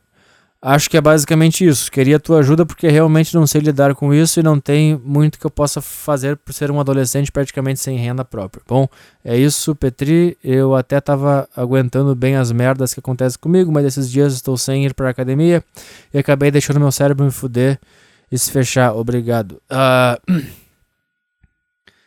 Sei lá, cara, é, tu não me explicou. É, tu não me explicou o teu contexto. Eu não sei se tu é um adorador do, do capeta. E aí vem uma pessoa da igreja, daí tua mãe fala, ah, cara, vai pro quarto, porque não é bom uma, uma pessoa da igreja se misturar com a pessoa do capeta, vai dar problema. Uma pessoa que nem tu, assim, pode ir pro quarto. Eu não sei, pode ter sido assim. Ou tu tem elefantíase. e aí, o pessoal da igreja chegou, você vê que o pessoal da igreja ia ser legal com a pessoa que tem elefantismo. Fala, ah, não, desculpa, isso que foi, foi, foi Deus. Isso aqui foi Deus que fez. É, eu, eu, converso com ele depois. Eu vou perguntar por que, que ele deu elefantismo pro cara. Sei lá, cara. Mas o ponto que eu, quando eu li esse meio, eu pensei, cara, o quão importante é o cara com 17 anos já viver praticamente sozinho. e ter que aprender a cozinhar, ter que lavar roupa, ter que fazer as coisas, sabe? Isso aí é importante pra ti, cara. Isso vai te dar uma maturidade maior do que as outras pessoas que estão na tua idade também. E eu não sei o que, que tu faz, cara. Tu pode ser um puta de um ateu chato, fã de Slipknot, cheio de pôster de Slipknot no quarto. Aí vai pro teu quarto, cara, que o pessoal da igreja aqui não. Pode ser isso, cara. Não sei como eu, uma pessoa como eu. Alguma coisa tu faz pra ser uma pessoa que nem tu. Sabe? Sei lá. Ah,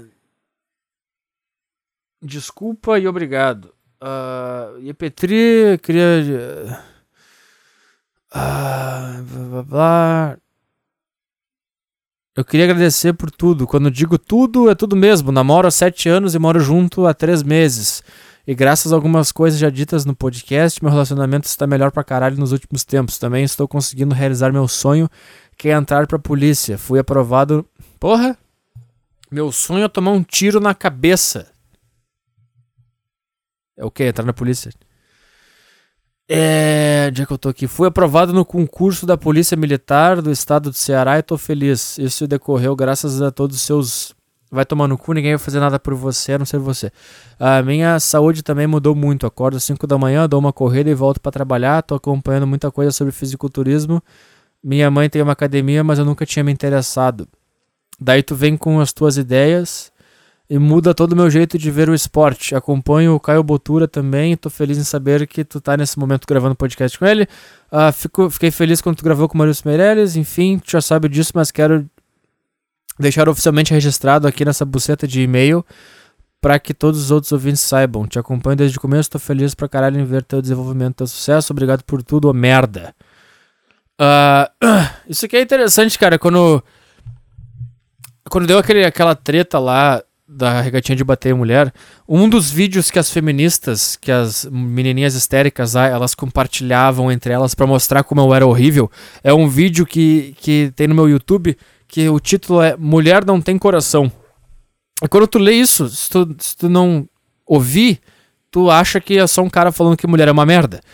Uh, e aí lá eu faço a, a, a analogia do barquinho e falo como o homem tá no barquinho de madeira e quando a mulher vem, ele pensa, ah, ela tá no meu barquinho aqui, nós vamos junto até a praia nesse barquinho. E daqui a pouco passa um cara com um navio maior e ela, ah, tchau, vou lá, porque elas foram feitas, elas foram feitas assim, cara, elas foram feitas para ter a maior segurança possível. Então, se ela tá num barquinho que pode afundar a qualquer momento e passar um cara num navio com, com menos chances de afundar, ela vai para lá porque ela tem um impulso natural de, de, de se sentir o mais segura possível. O que eu digo não é maldade delas, cara. As, eu, eu que eu falo o seguinte, cara. Eu não sei por que é tão ruim pro mundo, pra sociedade, tu expor o lado negativo das mulheres. Esse é um lado negativo das mulheres, cara. Elas são mais suscetíveis a se abalar por determinadas, determinadas situações. Eu não tem problema em falar isso, cara. Se elas estão com um cara que é uma merda e tal, a natureza delas é, é, vai levar elas a, a, ter uma queda por uma situação melhor que possa aparecer. Isso é natural, isso é, isso é um sistema de defesa da natureza. Só que é o seguinte, cara, a, o, o, lado, o lado monstro do homem, todo mundo fala é divulgado em, em, em, mídia, em piada, em novela, em música, que o homem é um merda, um vagabundo, é um tarado que vai trair, blá blá blá todo mundo já é, vasculha o lado ruim do homem, o lado podre do homem, e é por isso que tu tem homens evoluindo cada vez mais durante os anos.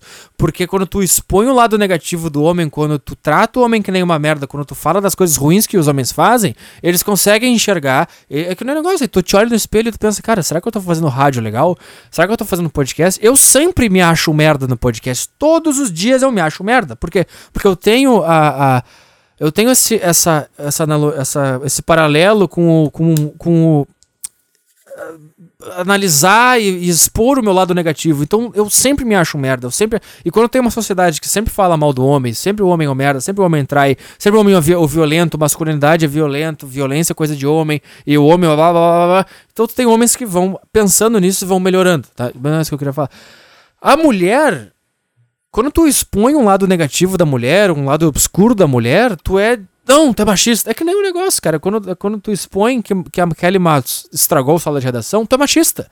Ela, ela, ela não para e pensa, cara, se as pessoas estão dizendo que eu estraguei a sala de redação, elas não têm nenhum momento de pensar, será que eu estou fazendo alguma coisa? Será que eu, alguma coisa no meu cérebro não tá é, natural? Será que eu posso fazer alguma coisa para mudar? Não, ah, é machista. Então quando tu expõe o lado negativo, o lado obscuro, a natureza ruim da mulher, que a natureza de todo ser humano é ruim. É isso que eu tô falando. Só que quando tu expõe a da mulher, tá, tá chamado de machista, tá chamado de merda, tá chamado de filha da puta, de misógino, etc. Então tu tem uma geração de mulheres imunes a críticas que nunca vão evoluir. E elas vão ficar nessa merda para sempre, de chorar, de xingar, de tudo é preconceito, tudo é... E elas não vão evoluir pessoalmente nunca. Tem uns caras berrando aqui na minha janela, cara. Que porre, bicho. O uh, ah, que, que eu tô falando, cara? Assim, e aí eu tenho esse vídeo lá, Mulher Não Tem Coração, onde eu simplesmente exponho a natureza da mulher, que todo mundo sabe que existe, cara. E isso que eu tô falando, eu não tô dizendo que as mulheres são filha das putas que tem que bater nelas, eu tô expondo um lado que todo homem já experimentou. E isso é outra coisa, eu não tô inventando uma história, uma teoria, eu tô falando aquilo por causa das minhas experiências e por causa das experiências de homens que eu conheço, dos, dos meus amigos. Aquela analogia do barquinho eu não, eu não tirei do meu cu. Eu, então tu não pode tirar a minha, a minha experiência de mim, cara. Essa é a minha experiência. Se eu escolhi mal as mulheres que eu me relacionei, pode ser. Ou, mas aí, tu pega um amigo teu e ele fala, ele passou as mesmas coisas com as cinco namoradas que ele, que ele teve. Opa, aí tem um outro amigo, mesma coisa. Aí tem, tu vai num fórum na internet e tem um monte de cara falando as mesmas coisas. E aí tu fica, opa, então e é por isso que isso vai continuar se repetindo, por isso que as mulheres nunca vão perceber a sua natureza ruim que elas têm. O homem percebe a sua, porque o homem já é exposto à sua natureza ruim. E é por isso que a gente consegue melhorar. E quando tu impede que as pessoas exponham a natureza ruim da mulher, tu não dá a oportunidade delas olharem para elas mesmas. Porque quando eu falo aquela, aquela coisa do barquinho, eu tô falando da minha experiência com mulheres. Então, é como uma pessoa de fora enxerga elas. Cara, eu adoro não, não que eu adoro, mas eu sou, eu sou, eu sou quase que um cara psicótico em ver como que as pessoas estão interpretando o meu conteúdo. Eu sempre tô atrás para ver o que, que as pessoas estão falando do, do, do, meu podcast, das coisas que eu falei, o que, que elas falaram da minha piada, o que, que elas falaram daquela ideia. Porque eu quero entender como que as pessoas me consomem, e não porque eu vou mudar as minhas ideias por causa delas, mas porque eu quero entender como é que tá chegando nelas. Então eu posso cada vez melhorar o jeito que eu falo a minha ideia. A, a, a essência da minha ideia vai sempre ser, seguir a mesma. Mas o jeito que eu falo, o jeito que, que eu termino, o jeito que eu estruturo a ideia, isso vai melhorar de acordo com as que eu vejo que as pessoas estão falando de mim. Então, quando eu, tenho, quando eu tinha o meu vídeo lá, Mulher Não Tem Coração, a mulher, ao invés dela ouvir aquilo ali e pensar, tá, isso aqui é a experiência de um cara que tem experiência com mulheres, então é isso que a gente está transmitindo para ele. E se tem outros homens que concordam com isso, então significa que mais mulheres estão fazendo isso. Então talvez aquela coisa que eu faça num, relacionamento passado, talvez eu, eu sei que eu estou fazendo aquilo, não porque eu sou má, mas eu estou fazendo de um jeito que ela não está interpretando que para ela tá sendo de um jeito diferente. Então, quando tu, tu começa a ver o feedback, é assim que tu vai evoluindo e sendo uma pessoa melhor, seja no trabalho, seja no, no, na comunicação, seja como um namorado, uma namorada melhor, é assim que tu evolui, cara. E quando tu simplesmente vê, mulher não tem coração e tu, ah não, esse cara é machista, tu não tem o, o negócio de, ah, eu vou melhorar, eu vou. Como que esse cara tá percebendo? Eu vou ouvir o que esse cara falou, vou ver se ele dá algum exemplo, vou ver se eu fiz alguma coisa parecida com algum relacionamento meu, e vou ver se, se, se eu consigo entender como que ele interpreta uma atitude feminina. Pro meu no próximo relacionamento, eu vou entender como é que o homem funciona e vou tentar melhorar, porque é isso que o homem faz, cara, o tempo inteiro. A vida do homem é 24 horas por dia, tentar ser algo melhor para agradar uma possível hipotética mulher no futuro. É isso que o homem faz o tempo inteiro, desde cuidar do seu corpo, desde cuidar da sua personalidade, desde cuidar da sua roupa, desde cuidar do seu futuro profissional. Ele tá sempre pensando. Tudo que isso que ele faz, ele tá pensando como que uma mulher hipotética que possa me encontrar no futuro vai entender isso. Então, quando tu é um bosta, quando tem um emprego de merda e nenhuma mulher quer ficar contigo, tu sabe que tu tem que ter, tu tem que atingir um nível profissional melhor, tu, tem, tu sabe que tu tem que te vestir melhor, tu tem que ter uma maturidade maior que o trabalho vai te trazer para tu conseguir uma mulher. E, mas eu não sei por que, que elas acham que elas não têm que fazer nada. E quando alguém expõe um lado negativo da natureza feminina, o cara é automaticamente machista, cara. E, sabe, cara? E, e que eu tô falando aqui, esse cara que falou que que, a, que eu melhorei, que as dicas que eu dei, melhorou o relacionamento dele. É, é, é, o, que eu, o que eu tô falando é. Por que tem uns caras berrando na minha janela aqui? Os caras estão limpando o prédio. Ficam uns caras aqui me olhando cara a cara comigo. Eu, eu me desconcentro. Os caras estão urrando, cara. Ah, então, quando tu vê lá a mulher não tem coração e tu não, e tu não tem ca- a, cabeça aberta pra, ah, consumir novos conteúdos, cara, tu acha, ah, esse cara é um machista, filha da puta, etc. Mas, além de eu estar falando só a minha experiência com mulheres, eu tô fazendo uma, um cenário usando a minha própria experiência de vida, que isso é uma coisa que não tem como tirar. Não, não, não, tu não pode falar isso. Tá, mas é o que eu vivi, cara. Não, mas, não, mas foi o que eu experimentei. Eu não posso fazer nada. Tu não tá percebendo também que no fundo eu aquilo ali não é uma crítica e um ódio à mulher, aquilo ali é uma profunda tristeza e vontade de se relacionar com uma mulher. É por isso que o cara falou aquilo, que mulher não tem coração. Por isso que eu fiz aquele cenário do barquinho. Porque eu, eu, eu queria ter uma mulher que não fizesse aquilo. Eu amo mulher, eu vejo mulher na rua, eu fico maluco. O homem ama a mulher, o homem ele ama a mulher, é por isso que ele fala esses negócios. Porque quando ele, ele, ele expressa esse negócio, que é, que é do barquinho, que a mulher não tem coração, isso é um desespero, ele não tá. Aí vocês não tem coração, sua vagabunda, eu vou te matar. Ele tá assim, caralho, mulher não tem coração, eu queria que ela tivesse, eu queria que elas tivessem. É isso que ele tá fazendo. E elas começaram a espalhar esse vídeo, mulher não tem coração. Acho que elas nem ouviram. E, e as pessoas que só veem título não, e, não, e não consomem as coisas de verdade. Porque se tu vê ali, ali um cara desesperado querendo ter uma mulher no seu barquinho. É isso que o cara tá querendo ali naquele, naquele, naquele, naquele, naquele texto. O cara quer ter uma mulher no seu barquinho que não pule. É só isso que o cara tá pedindo. Só isso. Porque o cara ama a mulher. Ah, e esse, esse, esse outro negócio que eu queria que eu falar. Se você, mulher, você tá me ouvindo, você não sabe o quão importante é ter as- o seu lado ruim da sua natureza exposto. É muito importante. E quando aparece um cara que nem eu, que eu analiso as minhas ex-namoradas, meus relacionamentos, relacionamentos, mas eu, eu exponho a merda que, que as mulheres fazem, tu não tem que ficar braba comigo. Não tem que ficar braba com o que eu falei. Para e pensa, cara, o quão importante é que esse cara tá analisando o comportamento feminino, ele tá dando a oportunidade de eu enxergar coisas que eu, por ser uma mulher, eu não consigo enxergar. E eu posso melhorar daqui a pouco. Ou, ou nem melhorar, mas, mas quando tu tiver o teu impulso, quando tu tiver com o teu namorado que tu ama, tá? E aí vocês estão numa situação meio merda, tá? E a tua natureza de mulher, ela vai dizer inevitavelmente pra tu sair dali. Porque a, tua natureza de mulher é ser segura o tempo inteiro. Tu tem que estar em segurança, tu tem que estar em volta de um castelo, tu tem que andar de carro blindado, tu não pode morrer porque tu tem um bebê na tua barriga. Eu sei que tu não tem, mas o teu cérebro acha que tem. E ou se ele não acha que tem, ele acha que pode ter. Então tu tem que tem sempre procurar a, a coisa mais segura possível. Então quando tu tiver com teu namorado, se estiver numa situação ruim, sem dinheiro, ele for um fracassado, ele, ele for demitido, ou ele tiver um emprego que não paga tão bem e que ele não tiver no lugar dos sonhos, e quando esse negócio bater na tua cabeça, de pular do barquinho dele e ir pro barquinho do, do, do cara que tem um puta navio, se tu souber da onde tá vindo esse teu impulso, vai ser muito mais fácil pra te não seguir aquele impulso. E continuar com o cara, porque tu é um ser racional. E tu pensa, não, porque eu não vou seguir isso aqui. Eu sei que o meu corpo tá tentando me proteger de uma situação ruim, mas eu sou um ser humano, a gente não, não vou morrer, não tô na floresta.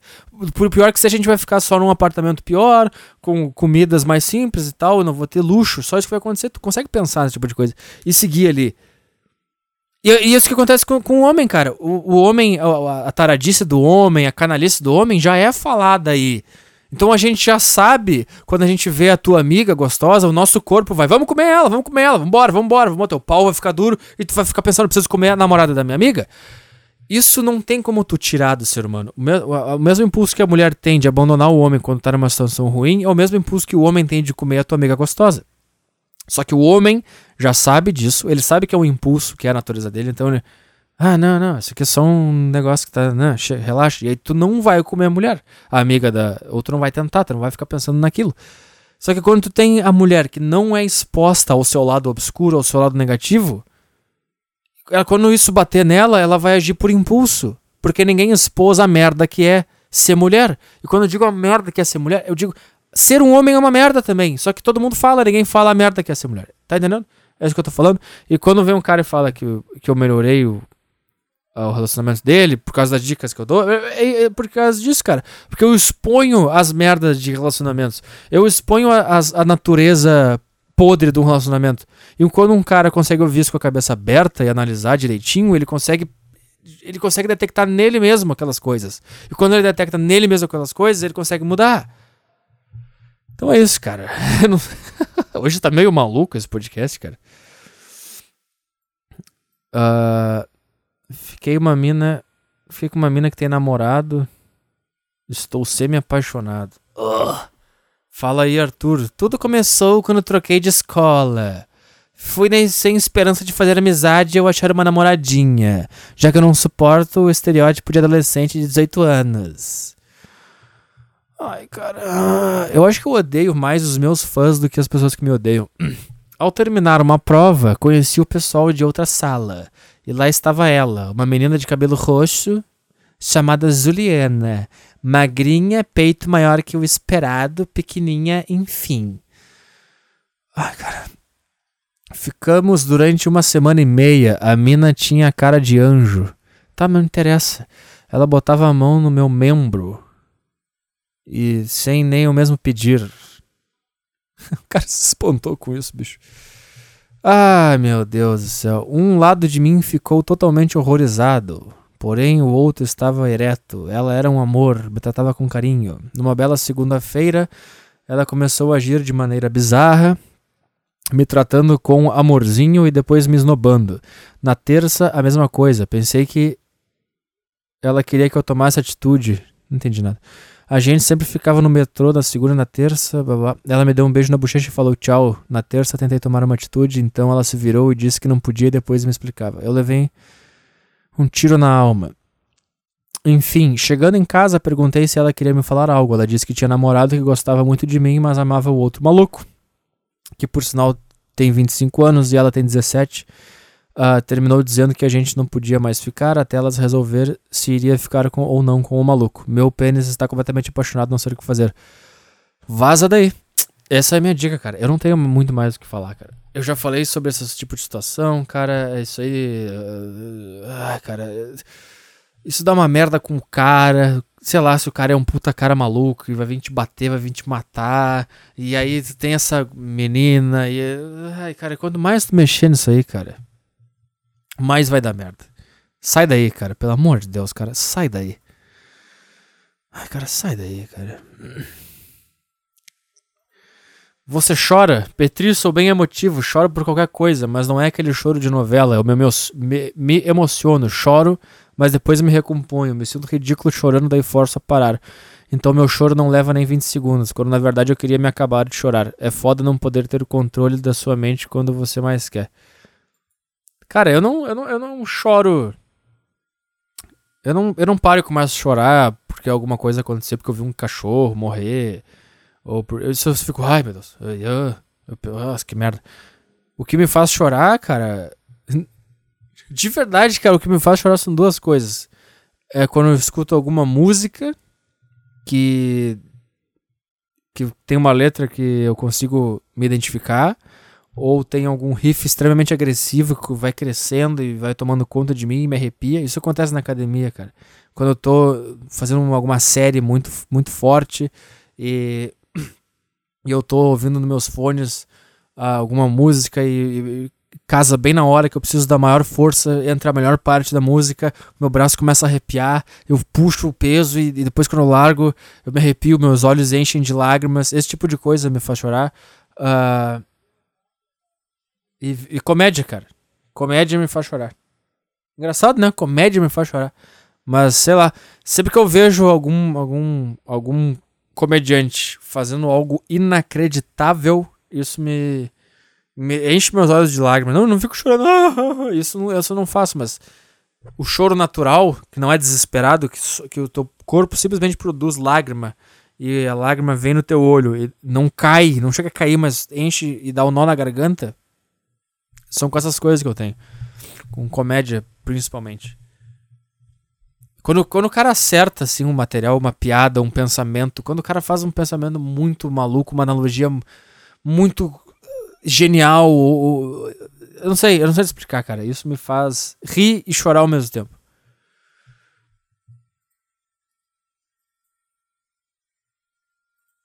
Uh... Petri, tenho 16 anos e não tenho de- determinação nenhuma para viver.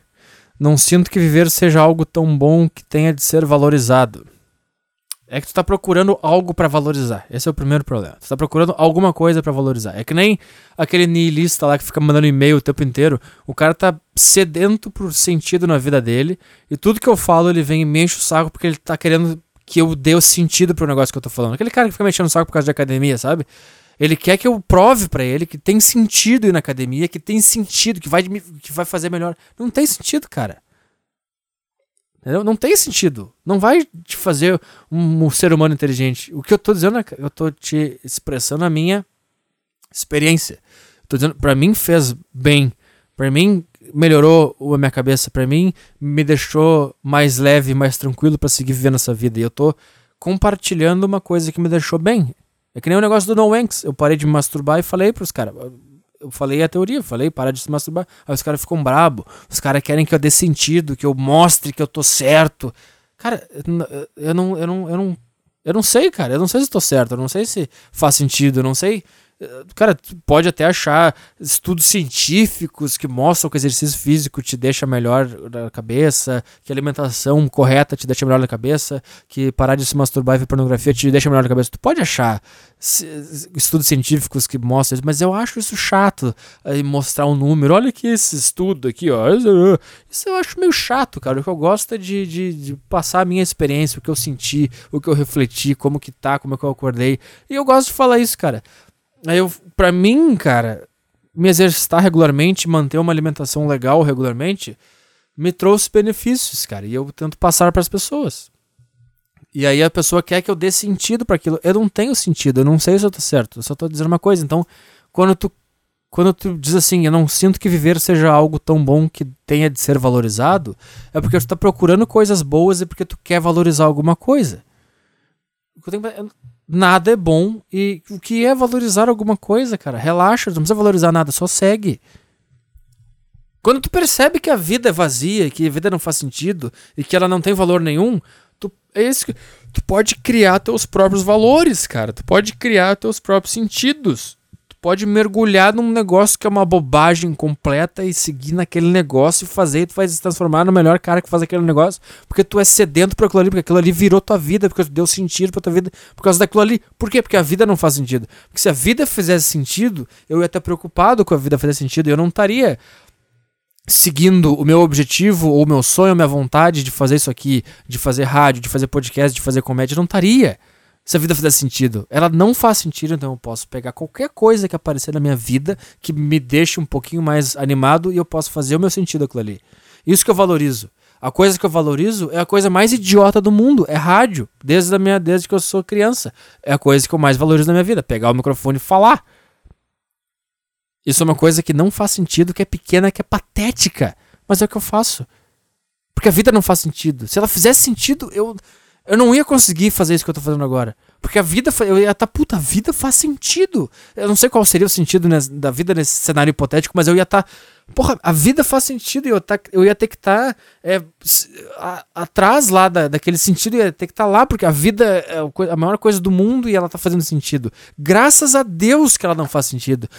Que bom que a vida não faz sentido. Que bom que essa minha existência ela é patética, ela é minúscula, ela é ridícula, ela é insignificante, porque eu, porque eu posso ver um especial de comédia do Patrício O'Neill e quando, quando eu perceber o, o nível de, de, de, de- de men- mentalidade, concentração, criatividade, espontaneidade, que- naturalidade que ele tava no palco, eu começo a chorar, porque nada faz sentido, porque eu dei o sentido que eu quis pra minha vida, o meu sentido é aquilo ali, é aquilo ali que eu amo, aquilo ali que eu gosto, aquilo ali que eu, que eu, que eu quero fazer, e não faz sentido aquilo ali. Porque a vida não faz sentido. Então aquilo ali não faz sentido também. E- e- então eu vou, eu vou botar aquele ali o sentido da minha vida. Acabou. Tu pode, tu pode valorizar o que tu quiser, cara. Tu pode dar sentido para o que tu quiser, justamente porque as coisas não fazem sentido.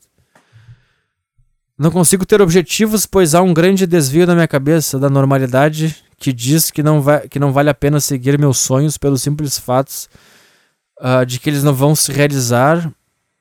Peraí, vamos ver isso aqui. Não consigo ter objetivos porque há um grande desvio na minha cabeça da normalidade. Tá. Em primeiro lugar, tu, tu tem 16 anos, é normal que tu não tenha objetivo, tá?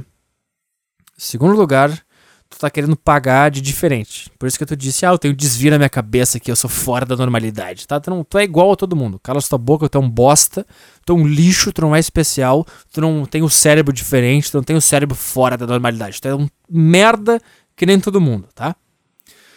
Pois há um grande desvio na Tá, eu não consigo ter objetivos, pois há um desvio na minha cabeça que diz que não vale a pena seguir os meus sonhos. Tá, peraí, se tu tem sonho ou tu não tem sonho? Se tu não tem objetivo, como é que tu consegue concluir que não vale a pena ir atrás do teu objetivo se tu não tem ele? Tu só consegue concluir que não vale a pena ir atrás do teu objetivo se tu tem objetivo. Tá?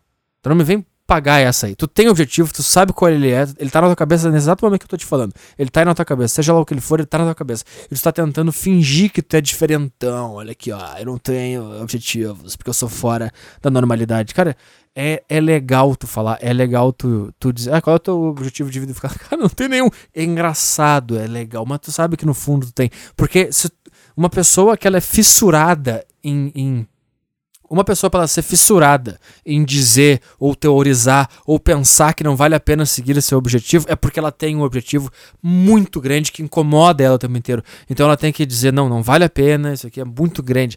É, se tu não tem objetivo, tu não falaria isso só consegue falar isso porque tu tá extremamente irritado com o fato de tu ter objetivo. E é isso que, cara, quando, quando eu falava lá, ah, eu sou um fracassado, eu não tenho objetivo, eu, eu tava brincando com o fato de que eu tenho um objetivo e que, ele, e que eu acho que eu não tenho capacidade de, de chegar nele. E eu brinco com isso, eu exponho isso. É isso que eu faço, cara. Eu sou extremamente sincero com o meu cérebro. O que ele falar para mim, eu disparo na minha boca. Essa é a graça do que eu faço aqui nesse podcast. Então, é óbvio que eu tenho um objetivo. E o meu medo de não atingir ele, de me achar arrogante por ter ele, por achar que eu não tenho capacidade de seguir ele, é o que me faz a falar, eu não tenho objetivo nenhum, eu sou um merda, que bosta. Porque eu tô irritado com o meu cérebro me dizendo que eu tenho esse objetivo, que ele quer fazer isso. Eu tô irritado com ele. E claro, tu tem essa espontaneidade e tu também tem a técnica, tu tem um pouco de técnica nisso que eu aprendi. Agora eu vou dar uma de, sei lá, como se eu fosse um puta comediante, que eu vou fazer o meu primeiro show na minha vida domingo e eu já tô falando como se eu fosse o George Carlin aqui. Eu sou um merda. Viu? Viu isso que eu fiz agora? É porque eu me irritei, porque eu tô com o meu objetivo de, de. Esses são os meus ídolos, eu quero chegar lá. E eu comecei a me comparar com eles e eu me irritei pro fato de eu estar tá lá, porque eu tenho medo de não chegar lá. E eu expus isso agora, nesse segundo. É isso que deixa interessante. Eu, ser, eu tento ser o mais sincero possível com o meu cérebro. Tá? E, e tu também tem a técnica que eu aprendi com o Louis C.K. Ele falou, ele falou que ele aprendeu com o George Carlin isso. Ele falou assim Uh, eu não, é que ele não entendia como que o George Carlin ele conseguia é, fazer um especial de comédia um ano, jogar fora todas as piadas e criar outro pro ano seguinte. E ele disse que ele viu o George Carlin falando que comédia é ser sincero com o cérebro. Tá? E cada vez que tu cria uma comédia, cada vez que tu cria uma piada, é porque tu tá indo fundo no teu cérebro. E ele disse que. O Louis C.K. disse que ele estava paralisado no mesmo material dele há cinco anos, eu acho, uma coisa assim. Ele estava fazendo as mesmas piadas por cinco anos, ele não aguentava mais. E ele estava no carro pensando: eu nunca vou ser que nem o George Carlin. E aí, quando o George Carlin disse que tu tem que ir cada vez mais fundo no teu cérebro e ver o que, que ele está falando, ver o que, que tu que, que o teu cérebro tá com medo de dizer? O que, que tu tem vergonha de dizer? Quais são as coisas que te deixam meio incomodado? Tu tem que dizer aquelas coisas. Então tu tem que sempre cavando o teu cérebro cada vez mais fundo para chegar mais fundo nele e ver todas as coisas que tá escondida ali, todas as coisas que tu mesmo tapou porque tu não queria expor. E todas essas coisas são essas coisas que vão te trazer é, a, a, a habilidade de fazer comédia. Então tu também tem essa técnica. Então eu passei anos da minha vida é, com essa merda na minha cabeça. Eu sempre me achei um merda, porque eu tinha esses meus sonhos, eu tinha meus objetivos, eu sempre me achei um merda. Eu sempre não vou conseguir porque eu sou um merda. Só que eu não falava. As pessoas perguntavam, ah, como é que tá a faculdade? Não, tá tudo bem. Ah, e aí o futuro? Não, não, vou fazer isso aqui. Eu mentia. E quando eu comecei a fazer, pensar em fazer comédia, quando eu comecei a fazer os vídeos pro YouTube, porque aqueles vídeos do YouTube eu queria fazer no palco. Aquilo ali era eu treinando as minhas piadas. E quando eu comecei a fazer esse tipo de coisa, quando eu comecei a ter contato com comédia, eu comecei a perceber que a principal fonte é ser sincero com o seu cérebro, eu pensei, que que eu, Qual é a coisa que tá me incomodando? Qual é a coisa que me deixa triste? Qual é a coisa que, que, que me faz. Qual é que, que, eu, que, que eu enterrei no meu cérebro? E eu, eu, eu, eu venho que eu sou um fracassado do caralho, que eu nunca vou chegar em nenhum lugar. Eu tirei isso do, da, de dentro de mim que tava enterrado, porque eu sempre, não, não, tá tudo bem, não, eu vou, eu vou, eu vou me formar, não, eu adoro meu curso, não, não, eu vou, tá, tudo bem. E aí, conseguiu estágio? Não, não, tô procurando estágio, não, mentindo que tava tudo certo, mentindo que eu tava bem, mentindo que eu tava feliz, mentindo que tava tudo legal, quando no fundo não tava. E quando eu percebi que eu podia usar todas essas coisas que eu enterrei para falar, para fazer podcast, para fazer piada, o caralho. Foi quando eu falei, quando eu comecei a falar, eu sou um fracassado. Isso foi um alívio para mim. Isso foi uma coisa maravilhosa. Eu, ah, eu não tenho objetivo. Oh, que coisa boa que eu consegui falar isso. Ah, porque no fundo eu tenho um negócio que não tem nada a ver com o que as pessoas querem que eu faça, não tem nada a ver com. Mas quando eu. Ah, graça. Uh, consegui falar.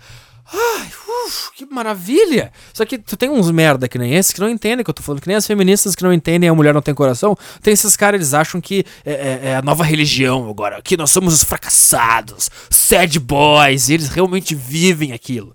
Eles não entendem tudo que tá por trás do negócio, todo, todo o alívio que é tu conseguir chegar e falar, cara, eu sou um fracassado. Eu não, ah, eu não, ah, graças a Deus eu consegui falar isso finalmente. Eu não sou, uh, eu tava com peso nas minhas costas de ser bem sucedido, de me formar, de seguir o sonho, de falar pra minha família que tá tudo bem, que, vou, que tá tudo bem, que eu consegui o estágio, que eu vou me formar, que eu vou seguir carreira, que eu vou conseguir um emprego. Eu não vou conseguir nada disso. Uh, graças a Deus eu consegui falar. Aí tem esses caras, normalmente eles têm 16 anos, 17, 18, o cara mais velho já entende o que eu faço. Que eles acham que é, ah, é cool falar que eu sou um fracassado, é legal, eu não tenho objetivo. E aí o cara entende tudo errado. E ele acha que é legal ele vem e fala, ah, o desvio na minha cabeça que foge à normalidade. Tá entendendo, cara? Ele não tá sendo sincero com ele mesmo. Ele não tá com um negócio que tá incomodando ele na cabeça, ele, ele conseguiu Quer saber, cara, eu sou um fracassado. Uh, não é assim que ele pensa. Ele pensa, ah, eu sou um fracassado. Olha aqui pra mim. Então você tem duas coisas. Tem a, nature a natureza tentando uh, te proteger, cara. É, é, é, quando tu fala isso é um alívio e tal. E tem a técnica também. Pra mim, pra mim é técnica. Eu tô sempre tentando entender o que, que tá acontecendo no meu cérebro, o que, que tá acontecendo. Por isso que quando alguém, chama, alguém, alguém me chama de merda, eu falo, é, eu sou um merda. Porque, sabe, cara, eu tô sempre tentando ir no fundo, e no fundo do meu cérebro eu me sinto merda, eu me sinto fracassado, eu me sinto sem objetivo. Eu sinto que eu nunca vou alcançar eles. Por que eu consigo falar aqui, cara? Porque eu quero expor o que tá no fundo da minha cabeça. É isso que eu quero fazer, tá? Uh, e aí vamos ver o que mais que ele fala aqui. Há um grande desvio na minha cabeça e diz que não vale a pena seguir meus sonhos. Uh, tá, não consigo ter objetivos. Ele diz que não, que não vale a pena seguir os sonhos. Então, então ele tem objetivos. Uh, pelo simples fato de que eles não vão se realizar e ter objetivos é uma merda, porque eu sei que também vai ser um lixo realizá-los. Tá, peraí. Primeiro não faz sentido nenhum, sabe, cara? É. Ah, não vale a. Eu, eu, eu, eu não consigo ter objetivos, mas e não vale a pena seguir meus sonhos, então tu tem ou não tem eles? E aí depois ele fala que ele não. Ele não diz que não vale a pena seguir os sonhos, porque eles não vão se realizar. Cara, mas é, é, que nem é que nem tu é que nem tu tentar comer a, a tua colega, cara. Tu sabe que 95% é que tu vai tomar um não, que não vai dar, que não vai rolar. Mas sabe quando fala assim, o importante é a caminhada? É isso que eu tô começando a perceber, cara. O, o, importante, cara, o legal, o prazeroso não é o sexo com a mulher. O prazeroso é, é tu, tu passar pelo que, que eu vou falar, como é que eu faço, e tu chega lá e começa a falar. E tudo isso, é, o jogo, ela tá um pouco interessada, ou ela não tá nem um pouco interessada, e tu começa a jogar, e tu começa a convencer, e tu começa a conquistar ela, e tu começa e ela começa a se interessar por ti, por, por as coisas que tu falou, pela tua personalidade. Esse jogo sexual é legal. A hora do sexo, quando tu faz ele realmente, é, ele não é tão, tão legal eu sempre achava uma bobagem, ah, o importante é a caminhada. Quando chega no. E é verdade, cara. O importante é a caminhada. O, o, o, não o importante, mas o mais legal é a merda, é fazer as merdas, se jogar na lama. É, sabe, cara, imagina uma corrida, cara. Quando tu sai pra correr, tu não tá pensando no final da corrida, tu tá pensando na corrida. Eu vou correr daqui até lá e tu, e tu o que é legal na corrida, o que é legal no treino, não o final do treino quando tu termina. O legal é tu pegar o peso, empurrar. Hoje eu vou botar 50, bota 50 e faz. Ou bota 50 e não consegue. É, é toda essa caminhada, isso que é legal de fazer. Quando tu termina o treino, quando tu chegou no teu objetivo de terminar aquele treino, tu, tu não é que ele é ruim, ele é legal, mas ele não é tão interessante quanto a caminhada. Então, cara, o interessante é, é, é, gravar o podcast aqui, é, tá na merda agora, 2017, e, e, e, sonhar com um negócio num futuro e tentando fazer, e, e, bolando coisa na cabeça e tentar e fazer, abrir o show do Maurício Meirelles domingo. E se falhar, essa vai ser a minha nova história. Eu falhei abrindo o show do Maurício Meirelles. Se eu for bem, eu fui bem abrindo o show do Maurício Meirelles. Essa é a minha história, não é, não é o, o, final, eu terminei. Tá entendendo, cara? Tá entendendo? O meu, qual é o meu sonho? O meu sonho é chegar lá no palco e destruir, e ser o melhor cara possível, e, e ser tão bom que as pessoas vão embora depois, não quer nem ver o Maurício Meirelles de tão bom que eu fui. Esse é o meu sonho, esse é o meu objetivo, lá em cima, tá? Eu vou ir lá tentar realizar? Vou. Sei que, que muito provavelmente vou fracassar? Sei que muito provavelmente eu vou fracassar. Uh, sei que uh, nem de perto eu vou conseguir fazer o que eu tô na minha cabeça? Sei. Só que se eu conseguir ou se eu não conseguir, eu não. O, o, é claro que é importante, mas o, o prazer, o, legal, o negócio que tu se levanta da cama e faz, vai ser depois vir e contar. Cara, eu, eu fracassei, bicho. Eu pensei num texto aqui, comecei mal, errei tudo. E começar, isso que vai ser legal. Isso é interessante. Se eu for bem, eu vou, pô, bem pra caralho. A história que acontecer naqueles 5, 10 minutos é o que vai ser legal. É isso que é o do caralho, não o final, sabe, cara? Desculpa se eu tô me estendendo aqui. Então ele fala que ele não pode, ele não vai seguir os sonhos dele. Eu, eu acho que ele, ele me viu falando e ele acha que é legal eh, realmente não seguir. Quando eu falo que que. Por que, que eu vou seguir meu sonho se 95% das pessoas fracassam? Isso é que eu falo, e eu sempre falei, isso fazia parte lá dos meus vídeos. Eu não acredito, é que, que não é uma crença isso aí. Isso é uma defesa, cara. Isso é uma autodefesa, até de diminuir minha expectativa, de não, relaxa, cara, vai na manha, vai tranquilo, entendeu? E, e, e transformar isso num, numa piada, transformar isso num texto impactante pra pessoa que tá vendo. E é quando eu falo, pra que, que eu vou seguir meu sonho se 95% das pessoas fracassam? E é como eu falo do Hitler, eu falo não sei o quê. Isso pra mim é o caminho, entendeu? Isso, isso é o interessante, criar esse impacto na pessoa, criar essa provocação. Isso que eu tô tentando fazer. Não interessa se eu levo ao pé da letra, que eu não vou fazer, que eu não, que eu não acredito que eu vou seguir. Eu não acredito, cara. No fundo, no fundo, no fundo, eu não acredito que eu vou conseguir fazer o que eu quero fazer. Mas eu, eu tô tentando fazer. Porque a vida não faz sentido. Exatamente porque ela não faz sentido que eu vou fazer. E antes eu não, eu não me mexia porque eu queria que a vida fizesse sentido. Então eu tava à procura de um sentido maior pra minha vida. Eu tava querendo que a vida fizesse um puta de um sentido. Por isso que eu não tinha a coragem de, de, de ir abrir o show do Maurício Meirelles. Por isso que eu não tinha a coragem de tentar fazer as coisas que eu tô fazendo agora. Porque eu queria que a vida fizesse sentido. E quando eu percebi finalmente, depois de anos dizendo que ela não fazia sentido, quando eu consegui absorver que ela não faz sentido, de verdade, ah, agora eu posso fazer as coisas que eu quero fazer. Tá entendendo, cara? Então, tu tem que entender o que eu faço.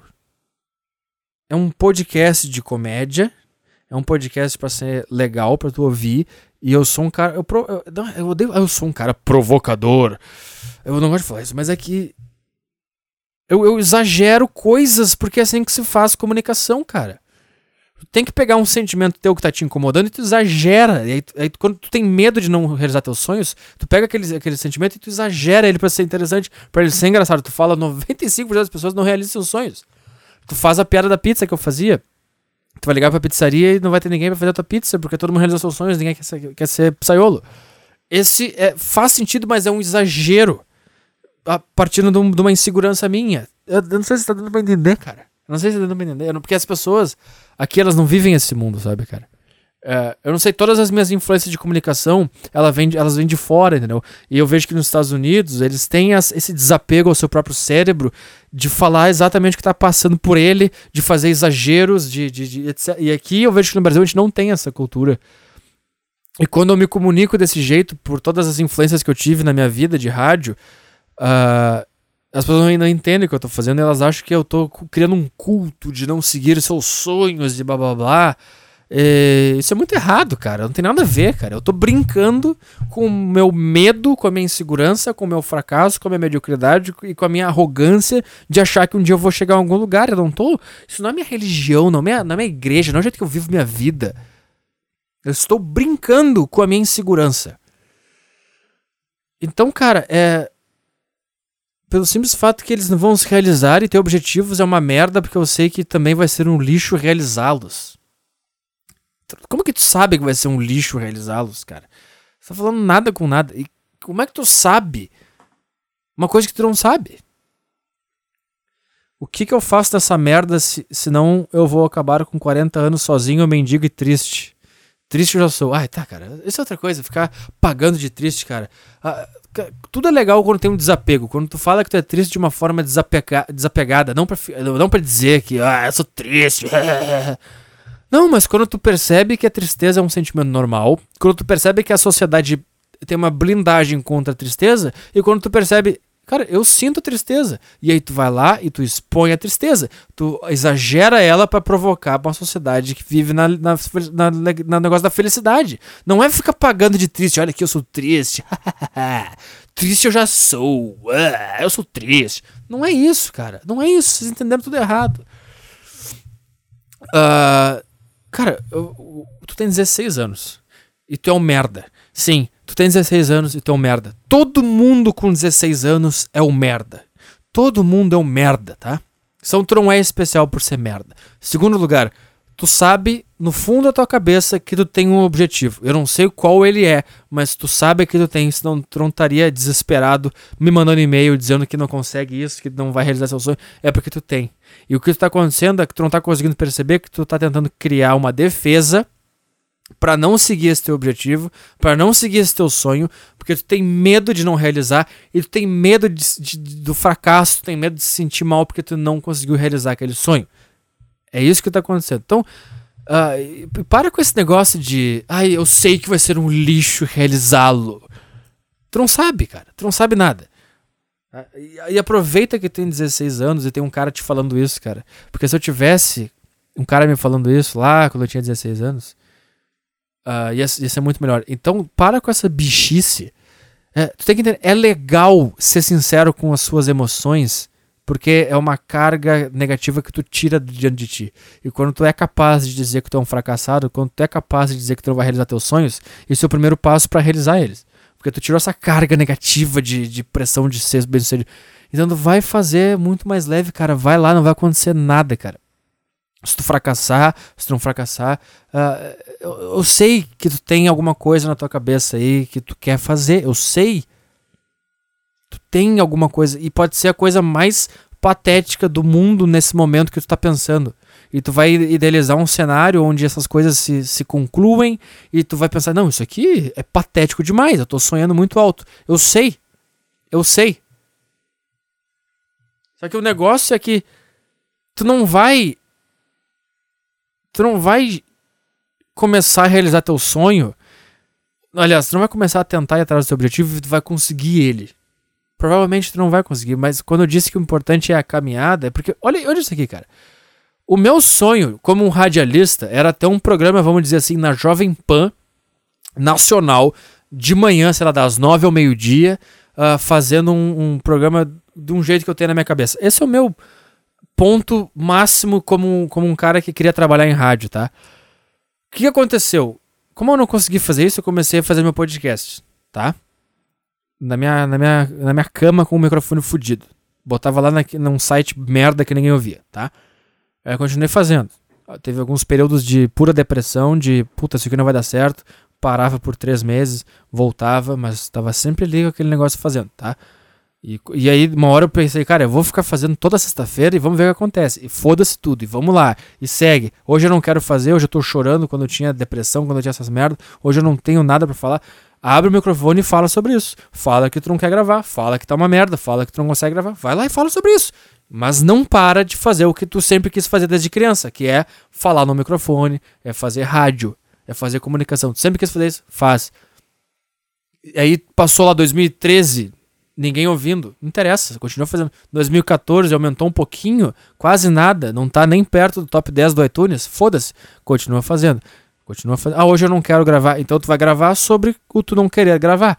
Hoje é quinta-feira e tu tinha que gravar sexta, então tu vai falar por que, que tu tá gravando na quinta e não sexta, porque tem a greve, por causa dos correios, blá blá blá.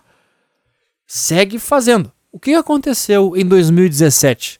Porque em 2012 eu comecei a seguir meu objetivo. O que aconteceu em 2017? Eu não sei porquê, mas eu consegui entrevistar o Maurício Meirelles e ele me abriu a oportunidade de fazer stand-up, abrir o show dele no domingo. Tu consegue ver alguma ligação entre essas duas coisas, cara? Não, não tem ligação nenhuma. Não era o caminho que eu imaginava. Mas porque eu fiz um podcast em 2012 e eu comecei, continuei fazendo ele mesmo sem ninguém ouvir, foda-se tudo, foda-se tudo, foda-se tudo, e continuei fazendo as coisas. Porque não tem como, cara. Se, se tu tá. Se tu entrar numa casa de, de, de suruba, algum culto vai comer. Entendeu, cara? Al, vai ter que chupar umas rolas? Vai. Mas algum culto vai comer. Alguém vai chupar a tua rola uma hora. Tu vai entrar, vão passar uma na tua bunda, vão comer teu rabo, tu vai pegar uma piroca, vão pegar a tua piroca e daqui a pouco tu. Eu gosto como eu fiz uma suruba gay aqui. Não sei porquê. Por que eu não fiz hétero? Sei lá, porque eu sou gay. E, puta, uma hora e 44, cara. Uh, mas uma hora vai aparecer uma rola pra tu chupar, uma hora, uma hora vai aparecer um cu pra tu enfiar o teu pau. Não vai ser o cu que tu queria, não vai ser na cama que tu queria, não vai ser exatamente no lugar que tu queria, mas vai começar a surgir essas coisas e tu não vai conseguir entender como, cara, tá entendendo? Então, cara, se eu, se eu tivesse, por exemplo, se eu tivesse desistido, eu passei 2012 fazendo podcast 2013, ninguém ouvia, não tinha muito, não conseguia muita coisa. Se eu tivesse pensado, ah, foda-se, foda-se, vou seguir minha faculdadezinha de merda, vou me formar aqui, vou pegar um estágio, vou pegar um pregozinho de bosta aqui na RBS, você jornalistinha e foda-se. Eu não ia, domingo agora que vem, abrir o show do Maurício Meirelles. Tá entendendo, cara? Mas isso é uma outra coisa. Em 2012, tu não tem nem como tu imaginar que, que essa é uma possibilidade que tá no, no, no, na, no, no, no baralho das, das, das possibilidades. Tu consegue nem cogitar essa possibilidade. Quer dizer que em 2012 eu vou fazer um podcast horrível, com microfone horrível, e eu vou continuar fazendo. 2012, 13, 14, 15, 16, 17. Se eu fizer seis anos um podcast toda sexta-feira, eu vou abrir o show do maior, maior comediante do Brasil um dia. Não faz sentido nenhum, cara. Isso não tem sentido algum. Isso. Não tem como. Não tem como tu planejar esse tipo de coisa. Então, quando tu começa a ir atrás de um objetivo Uh, tu não tem que. Tu não tem como tu pensar. Uh, uh, tu, tem que, tu tem que simplesmente se jogar, cara. Se, quando as pessoas. Ah, vai lá e se joga, é exatamente isso, cara. Não, não, interessa se tu vai jogar de bug jump e, e a corda vai arrebentar. O, o, único jeito de saber como que é se jogar do bug jump é se tu se jogar, cara. Se a corda arrebentar, foda-se. Se tu bater no morro, foda-se. Entendeu, cara? Então tu tem que. Eu não sei qual é o teu objetivo, mas tu vai entrar num, num determinado ambiente, tu vai fazer outro, outra coisinha ali, outra coisinha aqui, daqui a pouco tu vai conhecer um cara que faz não sei o que, e, e, quando tu vê, tu vai, tu vai ter um, um caminho, cara. Entendeu? E, e, e o que eu tô. E o, e o negócio é, o, frac, o fracasso faz parte, cara. Eu tô. Eu tô. Na minha cabeça, domingo eu vou fracassar. É isso que tá na minha cabeça. Isso é minha segurança. Eu vou fracassar. Eu sei que eu vou fracassar. O que vier é lucro. Quando, quando eu botei na minha cabeça que o fracasso é normal, que o fracasso é o mais esperado, eu pensei, o que vier é lucro.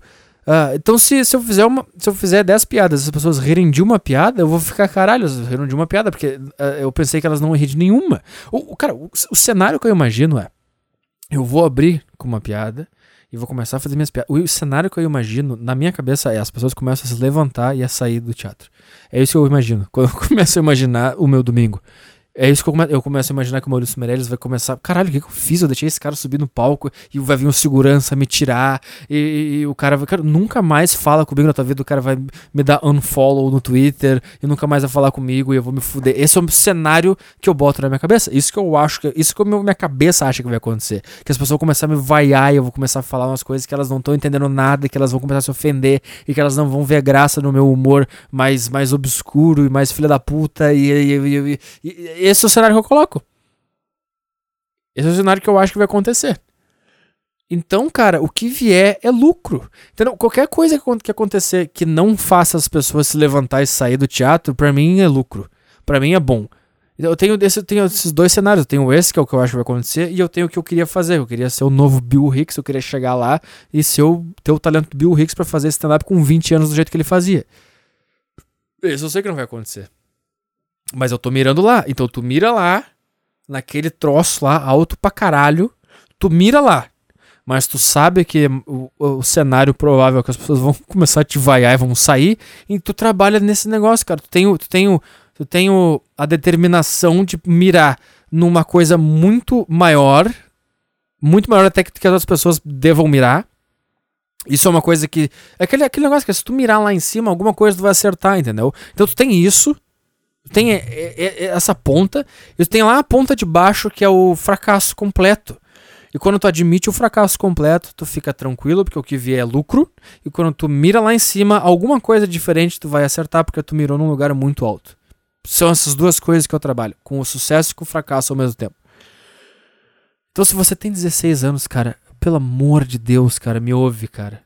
Me ouve, cara, porque quando tu chegar no, na minha idade, cara, e tu vai ver a quantidade de tempo que tu passou buscando por sentido em cada, cada centímetro da vida, tu vai te arrepender. Tu vai pensar, eu não devia ter buscado sentido na vida porque ela não faz, eu devia ter dado o meu próprio sentido. E quando tu chegar lá quase 30 anos, uh, e tu vai ficar, cara, eu não fiz as coisas porque eu pensava esse negócio e agora eu percebi e blá blá blá blá. Vai chegar, eu tive a sorte, ainda entre aspas, de eu ter essa oportunidade no domingo que pode mudar minha vida.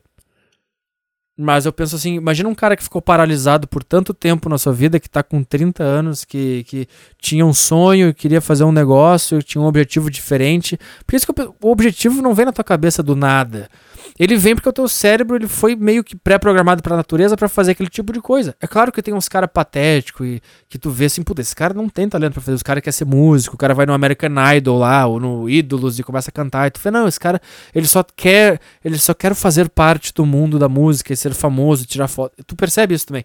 Mas seja lá qual for o teu objetivo, o teu cérebro ele cria ele, ele começa a te encher o saco para fazer ele para realizar aquele objetivo por alguma coisa, cara. Por alguma coisa que tava dentro da tua cabeça guardada, por algum, alguma programação da natureza, pra tua cabeça funcionar daquele jeito. É, eu tô dizendo que tu vai seguir ele, tu vai ser o cara mais foda naquele sonho que vai dar tudo certo e blá blá blá. Não tô dizendo isso. Tô dizendo que se ele produziu aquele sentimento, se ele tá te enchendo o saco pra fazer aquilo, se tu vê uma coisa acontecendo, tu pensa, eu queria fazer isso, e, e não só, ah, eu queria fazer isso, mas o teu cérebro passa o dia inteiro falando para tu fazer aquilo, tu fecha os olhos, tu pensa naquilo, tu vai tomar banho, tu pensa naquilo, tu tá cozinhando, tu tá pensando naquilo, tu tá andando na rua, tu tá pensando naquilo, tu tá o tempo inteiro pensando naquilo. Alguma coisa tem, cara. Alguma coisa tem. E, e, não, e não é possível que uma pessoa que tenha essa, essa coisa na cabeça, se tentar ir atrás, tu pode não chegar naquele objetivo gigantesco, mas alguma coisa perto ou não perto, mas alguma coisa no meio tu vai conseguir. Porque não, não existe. Essa matemática não fecha, cara. Um cérebro que tá assim, que criou esse objetivo, que quer porque quer, porque só pensa nisso o tempo inteiro. Isso vai. Mesmo que tu não tenha talento para fazer aquele negócio, é, esse cérebro, desse jeito, ele vai suprir qualquer falta de talento. Tá entendendo o que eu tô falando? Então, cara. Duas horas, cara. Desculpa se eu fiquei tanto tempo aqui, mas. E outra, outra coisa que eu tenho que entender, cara. Isso aqui que eu tô falando pra esse cara, eu tô falando pra mim. Eu tô falando pra mim. Isso é outra coisa que você tem que entender ao ouvir esse podcast. Que nem o negócio da mulher sem coração, porque eu, quando eu tô falando aquilo ali, eu tô querendo que a mulher fique, porque eu amo a mulher. É aquilo que eu tô querendo, as pessoas interpretam errado, acham que eu tô xingando a mulher sendo machista, misógino. Não, eu tô querendo que ela fique do meu lado quando eu falo isso aqui, eu tô falando isso aqui pra mim também. Eu, isso aqui eu tô. Porque eu tô falando pro microfone, olhando pra uma tela de computador, eu tô falando eu comigo mesmo. Então, tudo que as pessoas falam nas suas vidas, elas falam com elas mesmas. Tudo que uma pessoa que dá uma opinião sobre um negócio, ela tá falando com ela mesma. Não sei se dá pra entender o que eu tô falando. Então, tudo o princípio de tudo é, é, é, ela com ela mesma e depois ela expõe isso de um outro jeito na sociedade, no, nas, no jeito de se comunicar e tal. Mas isso que eu tô falando aqui, o, o cara mexeu em mim, eu me vi nele e eu comecei a perceber aspectos desse cara que mandou e-mail em mim ainda hoje e eu comecei a me dar uma lição de moral. Mas o cara que ele é burro, que ele tem um nível de, de intele intelectual muito baixo, ele só consegue perceber as coisas é, preto ou branco. Ele só consegue perceber, ah, esse cara tá falando isso, ele tá dizendo isso ou aquilo, ele tá dizendo que é pra ir na academia porque que vem na academia é melhor. Não, eu tô dizendo que eu. Isso é outra coisa. Olha a academia. Quando eu falo que eu odeio gordo. Eu não, tô, não é que eu odeio gordo, é que eu me vejo gordo e eu tenho vontade de morrer. No fundo, eu admiro um cara que consegue ser gordo. Um cara que vive gordo e come tudo que ele quer. Pô, eu, tu acha que eu não queria fazer isso, cara? Eu queria ser puta gordo, comer todas as merdas que eu quiser na minha vida. Só que eu me vejo num gordo e penso, cara, eu não teria condições mentais de ser gordo. E aí eu começo a sentir raiva, eu começo a blá. E eu, quando eu tô xingando um gordo, no fundo eu tô me xingando se eu fosse gordo. Entendeu o que eu tô falando? Então, quando esse cara vem. Quando eu falo sobre o cara que, que fica torrando o saco, eu tô me colocando como aquele cara tá torrando o saco, eu tô me xingando, porque eu não quero fazer aquilo. Tudo é assim na vida, sei lá. Acho que eu fiquei muito tempo aqui nesse assunto. Vontade de nem postar esse podcast. Uma hora e 54. Meu Deus do céu. Quem consegue ouvir até aqui, cara? Quem consegue ouvir uma hora e 54 de um filho da puta falando? Quem chega? Será que eu falei tudo que eu tinha pra falar? Será? Eu fiquei muito mais tempo que eu devia, eu devia ter saído já, tomei no cu, tinha um negócio para fazer às quatro, eu tenho que treinar ainda. Puta merda, cara. Ai, ai, ai, ai. Vamos lá. Então tá. Até é, sexta que vem eu vou de vamos ver como é que vai ser domingo. Uh, se você acredita em Deus, reze aí, é, una suas energias. É, se você não acredita em Deus, simplesmente você acredita na, no senso de humanidade, de comunidade, simplesmente pense no seu cérebro aí é, para setar ele para me mandar energia positiva aí para domingo. Uh, eu tô tentando fazer isso. Se você gosta de mim, você pelo menos torce aí é, do fundo do seu coração e, e, e, sei lá, cara. Vamos combinar. Todo mundo olha pra lua sábado de noite. Todo mundo olha pra lua sábado às 8. Onde quer que você more no seu país, no seu país, nesse nosso país, onde quer que você esteja, no Brasil, você, às sábado, às, às 8 da noite, ou pode ser, sei lá, 9, sei lá, você olha pra lua de noite e pensa em mim e me manda energia que eu vou olhar pra lua também às 8 e eu vou, eu vou pegar essa energia e vamos lá. que bobagem. Ah, meu Deus do céu, o cara virou hinduísta acreditando em good vibes. Sei lá, cara, sei lá, cara. O que eu acredito é que. Não acredito em good vibes e paz mundial, mas eu acredito que. Que esses, esse pequeno, esses pequenos grupos funcionam. Entendeu? Nós aqui, nós temos um jeito de lidar com a vida, nós somos meio parecidos, então se nós, se, se nós é, pensarmos um nos outros de um jeito positivo e tentar um ajudar o outro, não só no pensamento, mas é, ir abrindo espaço e, e, fazer. Eu não sei, eu acho que isso, eu acho que isso funciona, cara. Não sei porquê. Não sei porquê, mas eu acho que isso funciona. Sabe? Não a nível mundial, ah, paz mundial, África, vamos salvar os. Não, isso eu acho bobagem. Mas eu acho que se. Eu, eu realmente, eu sinceramente acho que se todo mundo que me ouve torce por mim uh, e gosta de mim, nos, começar a partir de agora, a partir desse momento que me ouviu, começar a pelo menos pensar positivamente no seu cérebro a respeito da minha pessoa e me desejar sorte e querer que eu vá bem domingo, eu acho que melhoraria a minha performance em 5%. Eu não sei porquê.